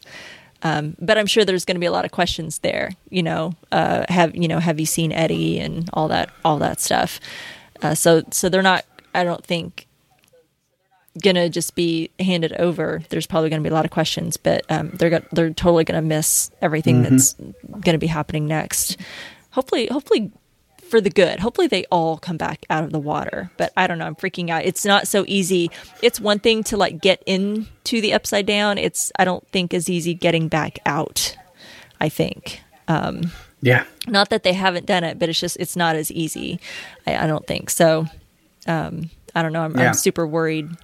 I think back to even was it season one where Nancy and Jonathan like went through that tree and went into the Yeah. upside down. Yeah, the, I think Nancy was struggling to find her way back and couldn't, you know, couldn't find the opening. Um, you know, it wasn't wasn't easy. I mean, it wasn't easy getting there either when Yeah. Joyce was trying to get to Will. Uh, but you know, it just doesn't seem like it's so easy to get back and forth. So I don't know. I don't know. Uh, a lot of things in the air, uh, a lot of things that are unknown, um, and yeah, just a lot to to kind of freak out about. That was great. Um, Let's see, what kind of notes do we have? I okay. Going through mine, I think we've gotten, or I've I've already mentioned a lot of mine. We talked about Argyle. Uh, we talked about Joyce and Murray and their plan. I think think it was a pretty pretty good plan. I don't know. We'll see if they buy it uh, when they get there. Um, he does know how to speak Russian, so that you know Murray's got that going for him. Um, but we talked about that. Talked about Lucas. Yeah. I think we have covered all of mine. Oh, sorry, one one note. We did get a quick mention about eight having already left Hawkins' lab. Um, I think you know. I know I was questioning, like, well, are we even going to talk about eight? You know, um, having left. Kali. Colin? Yep. So they did, you know, um, the orderly who I'm saying is number one. Uh, did did mention her, so we did get a mention in case anyone was wondering or might have missed that because I know, you know, I'm sitting there kind of like constantly scanning for her. I don't know that we were very clear about when she left, um, or maybe I have forgotten that in my rewatch. But anyway, that was mentioned. So yeah. um, other than that, I think we've covered all my notes. Do you have any any extra notes? Um, just some tiny little stuff. Uh, just beginning of the episode after uh, the police talked with Jason, and they have that like, you know, leading into the the opening credits. That like weird little lingering shot that goes under the water and goes all the way to the bottom, and you see the fish swimming. And I was like, what, what, what is, what is going on? And then it was like, oh, and then they have the little tentacle thing that grabs Steve, grab one of the fish, and that kind of cuts into. I was like, oh, we have to see that there are stranger things afoot in the water. That's the. I was like, okay, that's going to come back sometime, which it did. And then just kind of the last was also like a quick, like one little scene that we got. Uh, Agent Wallace, the other agent that was shot at the door at the Byers' house and then is being questioned. Now they're just straight up torturing him at some other location for info on El and her location. And the the, the guy asks him, which I thought it was kind of a funny little quote there. He goes, "Either an invisible boogeyman from another dimension is slaughtering these kids, or Brenner's little pet has gone rogue again." And he's like, "Which sounds more plausible to you?" I'm thinking, well, okay, so funny story. You're gonna love this. Um, the first one, definitely the first one. Uh, if you want to believe it or not, it's definitely the first one, the interdimensional invisible boogeyman. Yeah. Uh, so I just thought that was kind of funny. Um, but they're very set. I mean, I don't know what they they like threw him into this tiny little box, and yeah, Wallace is not in a good place. And I'm still like I was at last week when we realized he was still alive. I'm like, don't give them the info. Come on, be strong. Oh, yeah. Okay. Any other notes? I think that's all I had. Okay. I think that was great. Seems uh, I think that's a pretty good wrap up. Um, I know I'm pretty anxious to see how how it all ends up, uh, and hopefully hopefully they don't make us wait. They've been I think done a pretty good job with kind of rolling right into the next thing. Um, Yeah. but hopefully they don't make us wait. I got to find out what the frig happens with Steve and the rest of them at the damn lake. Right, like we need to pick up right there with that. Yeah, don't make me wait on Steve. say as soon as I turn that on, I want to I want to just roll right into it. Um, don't don't do this to me. At Parker, our purpose is simple. We want to make the world a better place by working more efficiently, by using more sustainable practices, by developing better technologies. We keep moving forward. With each new idea, innovation, and partnership, we're one step closer to fulfilling our purpose every single day. To find out more, visit parker.com/purpose. Parker, engineering your success. If you're a woman over 40 dealing with hot flashes, insomnia, brain fog, moodiness, or weight gain, you don't have to accept it as just another part of aging. The experts at MIDI Health know all these symptoms can be connected to the hormonal changes of menopause. And MIDI can help with safe, effective, FDA approved solutions covered by insurance. 91% of MIDI patients get relief from symptoms within just two months. Book your virtual visit today at joinmidi.com. Again, not doing any news um, in particular. However, I do just want to kind of mention it's it's kind of news, kind of a a note uh, for us here at Strange Indeed. So, if if everyone hasn't noticed, uh, Umbrella Academy season three has been uh, released um, just this past weekend. So Yep. that is, of course, typically one of our shows. We do enjoy the hell out of Umbrella Academy, but of course, right now we are in the middle um, and coming up on the end of our Stranger Things coverage, and we have some very, very busy schedules. Um, I am getting ready to jump on again multiple podcasts like I was doing um, several weeks ago.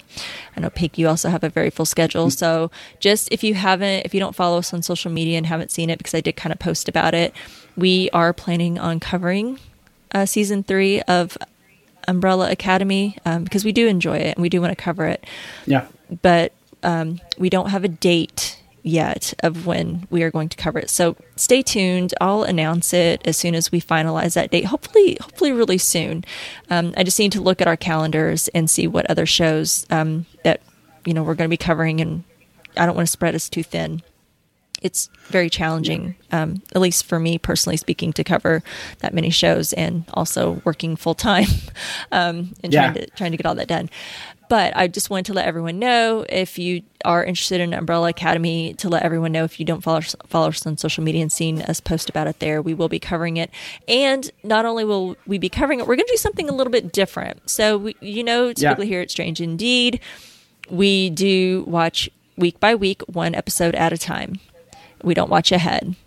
Um, we've decided with Umbrella Academy to do a spoiler cast, if you will. Yeah. So It's kind of a rare occurrence where we're covering it so so much longer after it's come out because I mean it will be re- uh, realistically speaking looking at the schedules of other shows coming out like at least 2 or 3 months before we get a chance to really come back to it or even look at it. So we'll see. there's a lot going on. We'll we'll, we'll see what, what schedules look like. So thinking about that, I was like, it's going to be a while, and it's out, and it's hard for me as a huge fan of that show. Especially, I watched the first episode when it came out, and I was like, there's no way I'm possibly going to be able to wait for us to cover this thing. And so I was talking with Rima, begging her.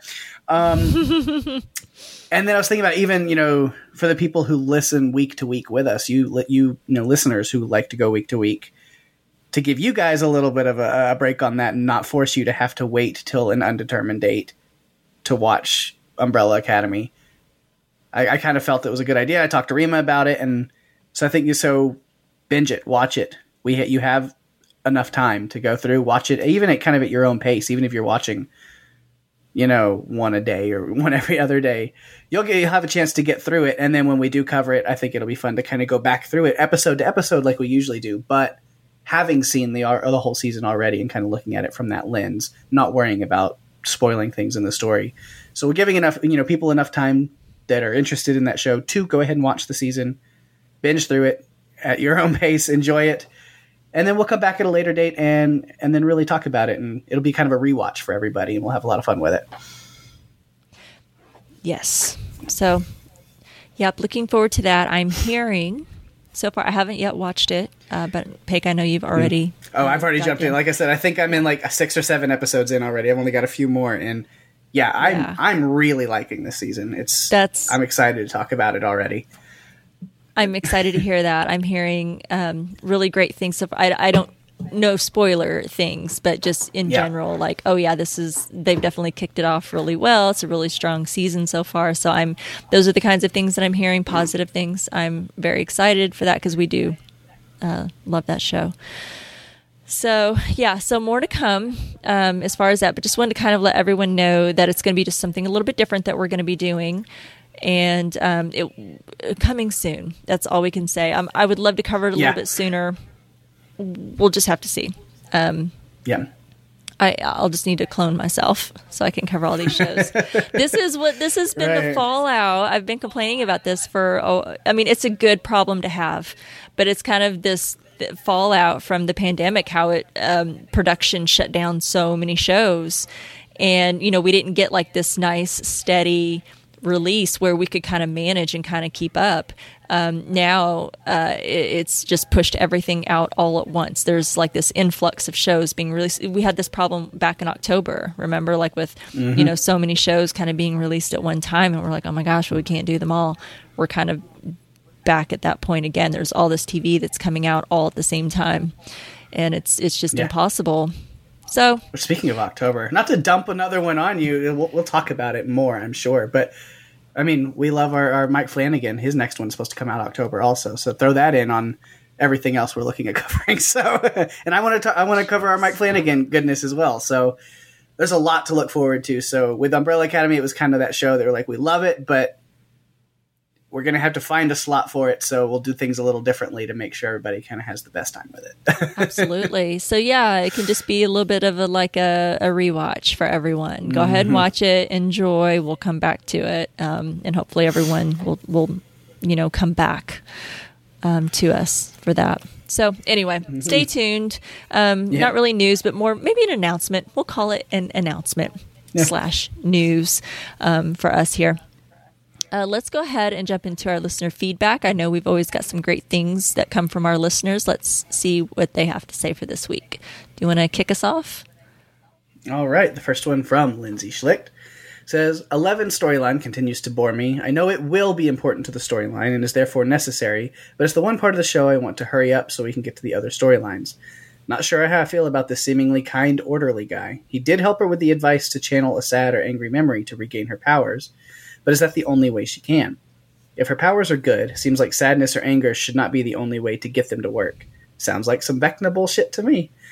The group with Suzie was really fun, but the Hawkins group continues to stand out for me. Dustin and Steve are comedy gold. Robin and Nancy are a fun new pair, and Max is the standout for me this season. Does anyone else see a young Sansa Stark in her? With Eddie a close second for standouts. Seeing them all jump into the lake to the Upside Down is so scary, but it should be awesome to watch the four of them kick ass in the Upside Down. Steve getting attacked by those bat things had me completely on edge. Not my Steve. My Vecna song would have to be Tor- Tori Amos's Little Earthquakes. Incidentally, I saw her in concert a few weeks ago and she sang Running Up That Hill. The crowd went insane. It was a blast. That's awesome. Love it. Thank you, Lindsay. um, next, we have Dawn Elizabeth. She says, There's so much going on now in every episode that I'm finding it difficult to organize my thoughts. My biggest reaction is to Steve. Of course, he was the one to dive into the lake. Oh no, Steve can't be the one to die. It looked like Nancy and then Robin went in after him, so hopefully that dynamic duo will save his ass. I love the different ways the kids are working together and making these great couples. It was right on course that while the D&D kids knew about Mordor, Steve had no idea what they were talking about. Also, that the mention of Mordor is what brought Eddie back into the group. I'm really enjoying Murray. He seems more like the character we originally met, a mysterious person who seems to know a lot about secret things. He became a goofy character for a while, and I like him as he is now. He can kick some ass. I'm really tired of Hopper being captured and recaptured and tortured. Although I do like that he has told the others about the Demogorgon and created that fight with the guards to get the lighter.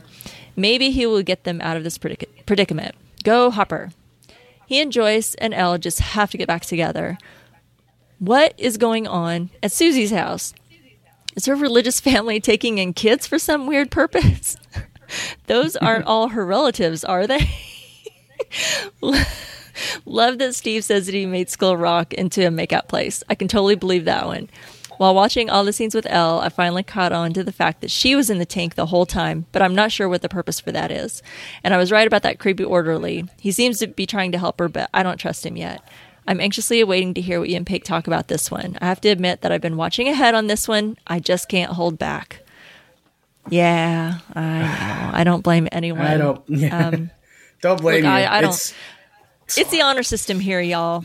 Um, that's that's what we're doing. Um, thank you, Dawn. Just kind of looking over some of some of your thoughts here. um, about what you had said. Oh, I, I think those are all Suzie's siblings. I, I, Yes, you know, what we, we, like. they're in Utah. We know they're super religious. I feel that says enough about Mm-hmm. um, about that. Yeah, I, I, I, I- feel like they're all her her siblings. It's just a large family. Mm-hmm.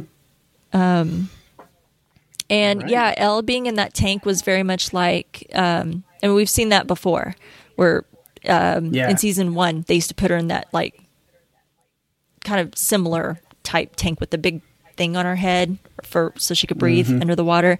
And then when they did that in um, uh, was it still season one when they did the pool in the school gym? Yeah. um, they did it there too. It's just a way for her to kind of um, be like it, it cuts her off from everything else and allows her to like focus and like project. Yeah, it's like a sensory deprivation chamber. sensory That's- deprivation. Thank you. Yeah. I'm not good with words. This is why when I podcast after working, that my brain is just completely shut down and words just don't happen. Thank you, Peg. Um, but thank you, Dawn. Thank you for that. Those were really great thoughts. All right. Uh, this one comes from my internet papa, Jeff Allen. uh, says, in the immortal words of Eric Cartman, fuck, fuckity, fuck, fuck, fuck. I'm still watching week to week, but I really had to force myself not to go on after this one. Also, can we please get a spin off of Suzie's family? I need much, much more of whatever that was. I, I I'm I seeing agree. so That's- many. yeah. I'm seeing so many spin-off ideas. I know. That's what I was saying with my the kind of title of that point when I brought them up was just like coming soon to Netflix. The the Binghams. Yeah, I, I would I would love so much more of of that family and oh man, it's just a lot of chaos that I like. I agree. That was great. Thank you, Jeff. Marine Favo says thoughts and observations. Uh, did you really listen to two proposed explanations for what has happened? Time for Pate quote read. I vote number one. What does Brenner know? and which memories does he want El to recover? Does he want her to recover all of them? Cornel- Cornelius better be in season five. Uh, Hopper vo- is voice of reason and pragmatist. Uh, Jason is likely a future mega church pastor, right? I think so. Uh, War Games and American Tendo and 16 bit. How refreshing to see parents almost uh, in in loop and speaking with each other. What do you think chances are that when Stranger Things ends, we'll find out Ted was somehow responsible for everything? How Fucking funny that- Ted. Ted. Um, how funny that Dustin's pacing and Magnet Bit was great callback to season one Magnet Bit with addition of Tolkien. Why aren't walls padded for this exercise? Uh, love computer bit, but no way a 1986 computer booted that fast. but great internet quote, we knew so little in the 80s. Harry Steve. Uh, no way our gang was um, or could carry enough batteries with them. My Walkman in the 80s, eight batteries. That's true. We went through a lot of batteries in the 80s for all these gadgets. Uh, back and forth between Lake and kids on shore was so perfectly mirrored. Really, really, really worried about both Steve and Max. Trying to decide whether babysitters have best survival rates. That is in Steve's favor. A lot of great thoughts. Let's hope so. There. Thank you. All right, we have an email here from Holly. It says, "Hi, Rima and Pake. This is my first time emailing, but I've been a listener since y'all covered Midnight Mass. Love that show and your coverage. Ah, thank you. Um, says, I wanted to write in today regarding my favorite new character, Eddie. I feel like he was the missing link that the Hawkins group really needed. He's kind of like Billy in some ways, but not such a dick to the rest of our protagonists. Did you know that the Duffer Brothers revealed that Eddie's character is loosely based on da- Damien Echols? If you don't know who he is, look up the case of West of the West Memphis Three. The murders that the three boys, including Echols, were convicted for happened in the early 90s during the Satanic Panic. Since Echols was 18, he was tried as an adult and given the death penalty. There was no direct evidence to convict him of the crime, but people all the time saw his metal band t shirts, his love of black trench coats, and his shitty attitude, and just assumed that he worshipped Satan and sacrificed the victims to him during some dark ritual. It sounds crazy now, but back then I can remember how deadly serious people took all of this. I grew up in northeast Arkansas. West Memphis is only about 40 minutes away, so the case is kind of embedded in my memory of growing up here. As an adult, I've had jury duty in the same courtroom where he was sentenced to death row. It was chilling to say the least. Oh, wow. When the West Memphis Three were finally released from prison, I was getting off work and was driving right behind the van that transported them to a safe place where they could be released without being hounded. I cried with joy all the way home. Echols was saved from death row with the help of celebrity pressure and funding, including the likes of Eddie Vedder, Johnny Depp, Peter Jackson, and Natalie Maines. If you're into true crime, I highly recommend watching Peter, Jack- Peter Jackson's documentary film on this case titled West of Memphis. I believe it can be found on Amazon Prime and HBO. I also wanted to add my Vecna song. Mine would be Love Crime by Siouxsie. It was written for the series finale of Hannibal. Side note, if you haven't watched that yet, what are you waiting for? Sigh, Hannigram is the ship that all dreams are made of. That's enough for today. LOL. Thanks for indulging me. Holly. That's awesome. That was great. What's some great insight? I I think we've Yeah. definitely talked about some of what we've seen in this um, series so far with the Satanic Panic and D and D, and made some kind of similar connections between what happened with like West Memphis Three and why they would kind of you know gravitate towards Eddie, um, you know, being such an obvious. Well, it's obviously it's him. Look at how he dresses. Look at the music he listens to. Look, he plays D and D. Um, but I didn't know that they actually um, had based uh, his character on on one of those um, fellas there. Um, I'll probably know that when I actually allow myself to read the news.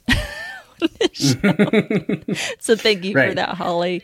That's some really great Yeah, that's really insight. cool. Wow, um, to have been so close um, to where all that was was happening. I, I had I haven't seen jury duty. I had jury duty this week, this morning uh, before recording this. So we're so glad you were able to to get out of that. And I know. I texted you. I was just like, I've got jury duty today, and who knows where it's going to happen. But I texted you pretty early. It was like it was a bust, which is a good thing for me, and we're back on track. It was literally, I, it was like I was in and out in an hour. Got in there, got everything settled, and she went to get the judge, and then came back and was like, "So there's no panels needed this morning, and so go home." And I was like, "Ah, yay! I've got the whole day now." Uh, nice. Well, I had to get up way earlier than I wanted to on my day off, but you oh know what? boo. It's it's I'll take what I can get. I guess. Well, hopefully you'll have an early night. Get get the next episode of Stranger Yeah. Things in and have an early night to make up for that. Thanks, Holly. Appreciate hearing from you. Um, be sure to write in again. That was great. yeah. We have another email from our good friend Daphne. Uh, she says, Hi, Rima and Paik. About Steve's little midnight swim. I admit I actually yelled at my TV at the end of this episode. I'm wondering if either of you had the same reaction. Um, yes. Even though it's such a long wait between seasons, the Duffers remind us why we care about these characters by showing us the potential of one being ripped away. Oh, that's a really good point. Yep, so true. Of course, Hopper has a plan. Even if Enzo, aka Antonov, aka Dmitri, can't believe his ears, he'd better get on the train soon or he'll be carved up with the rest of the red shirt prisoners who were feasting around the table. Joyce and Murray to the rescue. I'm loving this twosome and hope they continue to have adventures next season. I still don't believe El killed any of them. There has to be something else going on, and even though the guard has encouraged slash helped her, I'm getting a creepy vibe from him. Okay, so the majority of the show is creepy, so it's not exactly a surprise that this would be the case. Finally, the parents are realizing that they have no idea what their kids are up to. And Suzie, she's a star. Also shipping Eden and Argyle. So adorable. Can't wait to hear your thoughts. Daphne. Awesome. So great. Thank you, Daphne. All right. Thank you, everyone. Um, great um, feedback on Facebook and um, through our email. But we, of course, have some awesome voice messages. I'm assuming awesome. I haven't listened to them yet. Um, but I know we always get awesome voice messages from our friends. So, first one we have is from our good friend, Anwen. Let's see what she has to say about this week's episode. Hello, my friends. Um, excuse my voice. After two and a half years of avoiding it, I finally got the Rona. Anyway, thank goodness I didn't get it um, early on in the watching of Stranger Things, or I would have had lots of time on my hands and been sorely tempted to binge the whole thing. Luckily, now there's still only one left available. Until the final two come out. So we're all good. I'm still with you week to week. Um, this week, I felt like I'm getting really tired of the torture that keeps going on and on and on for Hopper and that psychological torture that keeps going on and on for Eleven. I think it's too much now and they just need to get out of that situation and start fighting the fight with the main crew. So it was good to see the main crew finally getting to the upside down, which is exciting. It means it's really kicking up a notch, and we can see some awesome stuff happening in the last three episodes. I was thinking the last three episodes is really like another five or six hours left of TV, which is amazing. Can't wait to see what happens. Thanks so much, as always, for your coverage. It is so comforting and awesome to hear your voices um, on each podcast. Love you guys. Bye. Oh, that's so nice. Anwen always says the nicest things. Thank you, Anwen, so much. Um, we love hearing from you, and I hope you feel better. Yeah, me too. I, yeah, get well. I saw that. I think she like got her like positive test like on her birthday, and it's like, oh, that's like the worst gift you can get. I know. Like, I saw that, and I'm like, are you kidding me? I mean, it sucks. No DoorDash a whole cake and just like No, I mean it sucks to have to be sick anyway, um, and after avoiding it for two and a half years, but to to get it, and but then on top of it being your birthday, so that really sucks. Um, hope you feel better soon, my friend. Thank you for your feedback. It's always comforting to hear your voice. All right, um, our next voice message is from our good friend Steve. Let's see what he has to say. All right, strange indeed. This is Steve, and I just finished my rewatch of episode five, going into episode six. The heck, Vecna, killing fish now? Okay, so Eddie escaped the lake whew, and got dry. Pretty far from okay. Isn't that what uh, McClane said in Die Hard? Nobody feel anybody else's butt, okay? Argyle just fall in love. If they could find the prison, do they really expect to be able to break Hopper out? They taking him to a last meal? Huh. Fattening them up for the beast. Hey, they're playing Plinko from The Price is Right. This orderly guy was creepy in episode five, and he's even more creepier now in episode six. Didn't we meet her mother in season whatever it was, where they went to the house and she was like comatose, repeating those those uh, words, rainbow, the combination to the safe? Wow, Robin's a romantic at heart. Did he just say it's going to go on your permanent record? I mean, that that was a thing in the 80s, so I, yeah, it's good. Snack size gate. I love it, Robin. Steve is so confused with the Lord of the Rings reference. I love Steve. Who doesn't appear to get nosebleeds when he uses his powers. Take it back, his nose is bleeding now. oh, Hopper, always with the plan. Oh, they got the whole family involved in this plan. Great. she said, hold your butts.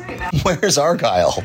Of course, Argyle corrupting the young Mormon youth with pot. Okay, creepy orderly didn't deserve that. oh, Watergate, like Watergate. That's not going to be good. That tentacle. Seriously, that's where you leave us with Steve streaking on the ground and three people in the water going to the gate. Ugh. I felt so, much of that, Steve. So good. Some great things. Yeah. Oh my gosh. That was so great. Um, love the live Steving as always. Thank you for that. Thank you, everyone, so much um, for the feedback. Um, I love hearing everything that everyone has to say. Everyone's been super generous with their feedback. Everyone's still writing in for their Yeah. Vecna songs. I'm still taking it, y'all. If you've got nothing else to say about any of the episodes, um, then write in with your Vecna songs. Still um, appreciate everyone writing in, telling us that um, as well. Um, let's see. You know what? And I think that I, I, I lied. There is one more um, feedback um, that evaded the inbox here. So my apologies. That is not the end all of feedback. Um, we did get um, an email from a listener. It went to the, I think, the Podcastica um, email address. So Okay. that's why it was out of order. So my apologies. I'm going to backtrack. We do have one more. Um, this one is from Renee. Um, he says, Hi, Rima and Paik. I'm a longtime listener, first time writer, and hopefully not the last, uh, let me add. Um, he says, First off, I'm thrilled that you're back covering Stranger Things, which I'll admit I watched through twice already. Don't worry, no spoilers. I have a lot of respect for the willpower you both have on a weekly basis not to just binge the rest of the season. Stranger Things is my favorite show and just hits all the right notes for me 80s nostalgia, horror, action, comedy, drama. It really has it all. Somehow, listening to you t- two talk about it has only made it better. Oh, thank you. Um, he goes on, I'm writing now because I really enjoyed your discussion a couple weeks ago on the power of music, and I wanted to answer your question on what would be my Vecna song from season 4, episode 4. For me, it would be Tender by Blur, which holds a special place in my heart. When my wife and I were dating, we went through some hard times, and this song helped us find our way back to each other. Now, many years later, we're happily married with two beautiful kids. I can't help to think that this song played a part in bringing them into this world. I still can't listen to it without being flooded with all the emotions. The power of music, indeed. I can't wait to hear what you think of the last episodes from part one and also the new trailer that dropped for part two. Keep up the great work. Renee from Canada. Oh, we got someone from Canada. How cool is that? Nice. that was great. Thank you so much. What a nice story. Thank you for sharing that, Renee. That was really nice. Yes, the power of music. We talk about that often here, not just with this show, but um, on our podcast in, in general. Yeah. That's great. Thank you for sharing. All right. So, where does that leave us? Yeah, that is one of the reasons, you know, to go back to our Umbrella Mm-hmm. Academy thing. When we do get to it, it's one thing I'm excited about covering is because that one I really love to break down the the music yeah. on that show. You always So make a playlist. anybody who listened to our season two coverage, yeah. Yes, I think I did with Mm-hmm. Sweet Tooth too. But yeah, there's certain shows that just make really, really great use of soundtrack, and I haven't really done that with Stranger Things, but they have made great use of some music on here too. Yeah. There's always great stuff that comes out of Stranger Things. It's just the whole um, '80s vibe and stuff. Mm-hmm. But um, but yeah, I I can't wait. Yeah, Umbrella Academy definitely hits all the notes when it comes to music too. So, but um, but thank you everyone um, for the feedback. Really appreciate everyone writing in. Can't wait to see what you guys think about um, episode seven, which will be new for us. Um, and for many other folks that are um, following along week to week with us. But again, by the time you guys hear this, um, we'll just about be ready. It's it should come out the day before, if I can get my editing done um, a day or two before the last two episodes drop. So we're we're we're slowly catching up a little bit here. anyway, um, we are excited for you to follow us to Hawkins, but until then, you can follow us on Twitter at Strange TCast. You can like us on Facebook at facebook.com slash strangertcast. You can email us at strangerthingscastpod at gmail.com, and you can also find us on the TV Time app. You can find Strange Indeed and a bunch of other great podcasts at podcastica.com and go out and leave a review for Strange Indeed on Apple Podcast. A lot of great um, podcasts right now. I know that they just wrapped up their coverage on Obi Wan Kenobi. That finale um, just happened. Um, so Ah, so good. man what a what a great series um if there's no more after that i think i'd be okay with it um so it was really great Yeah, I think so. definitely check out the coverage for that show on podcastica along with all the great great podcasts. And speaking of great podcasts make sure to check out Paige and daphne um, that you heard from in her email earlier on their podcast called run for your lives. Got a sneak peek or a little tease for us this week? Yeah, this weekend's episode will be up on Friday. We are taking a, a dive into the strange and disturbing horror with uh, I don't have the exact year it came out. I think 2017, but I might be pulling that out of thin air. I don't know. Um, but the movie called It Follows, which um, for those who don't know what that is, um, it seems uh, basically, What is yeah, it? it is a um, malevolent, strange, dark spirit who hunts people down and follows them and is passed along person to person through them having sex with each other. It is uh, sexually transmitted murderer. Uh, it's very interesting, very strange movie, very dark, but it's got a lot of different kind of themes and deeper things that we try to dig into a little bit, and uh, definitely had quite an interesting, inter- uh, you know, conversation with with that one.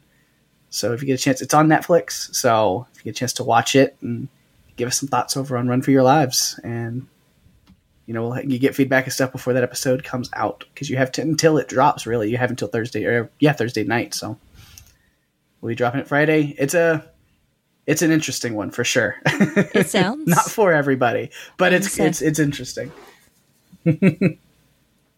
uh, It does. I, I thought it sounded familiar, but maybe I haven't heard of that. I don't know.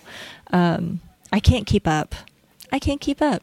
Right. And this brain of mine just can't keep up. So, yeah, that's great.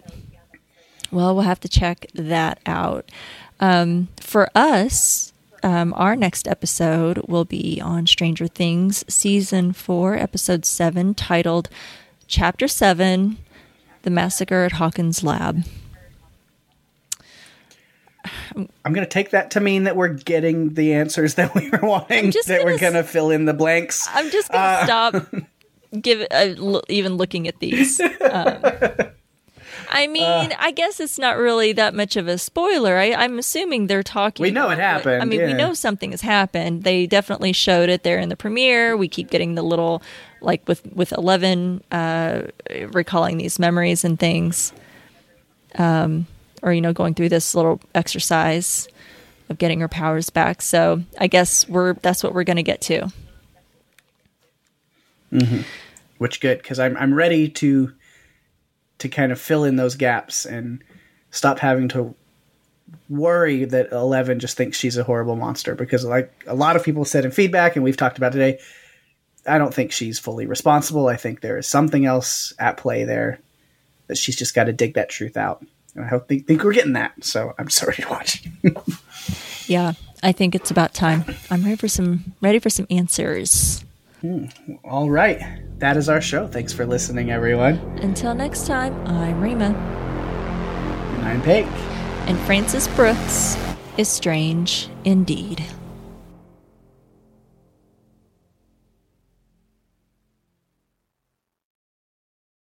At Parker, our purpose is simple. We want to make the world a better place by working more efficiently, by using more sustainable practices, by developing better technologies. We keep moving forward. With each new idea, innovation, and partnership, we're one step closer to fulfilling our purpose every single day. To find out more, visit parker.com/purpose. Parker, engineering your success.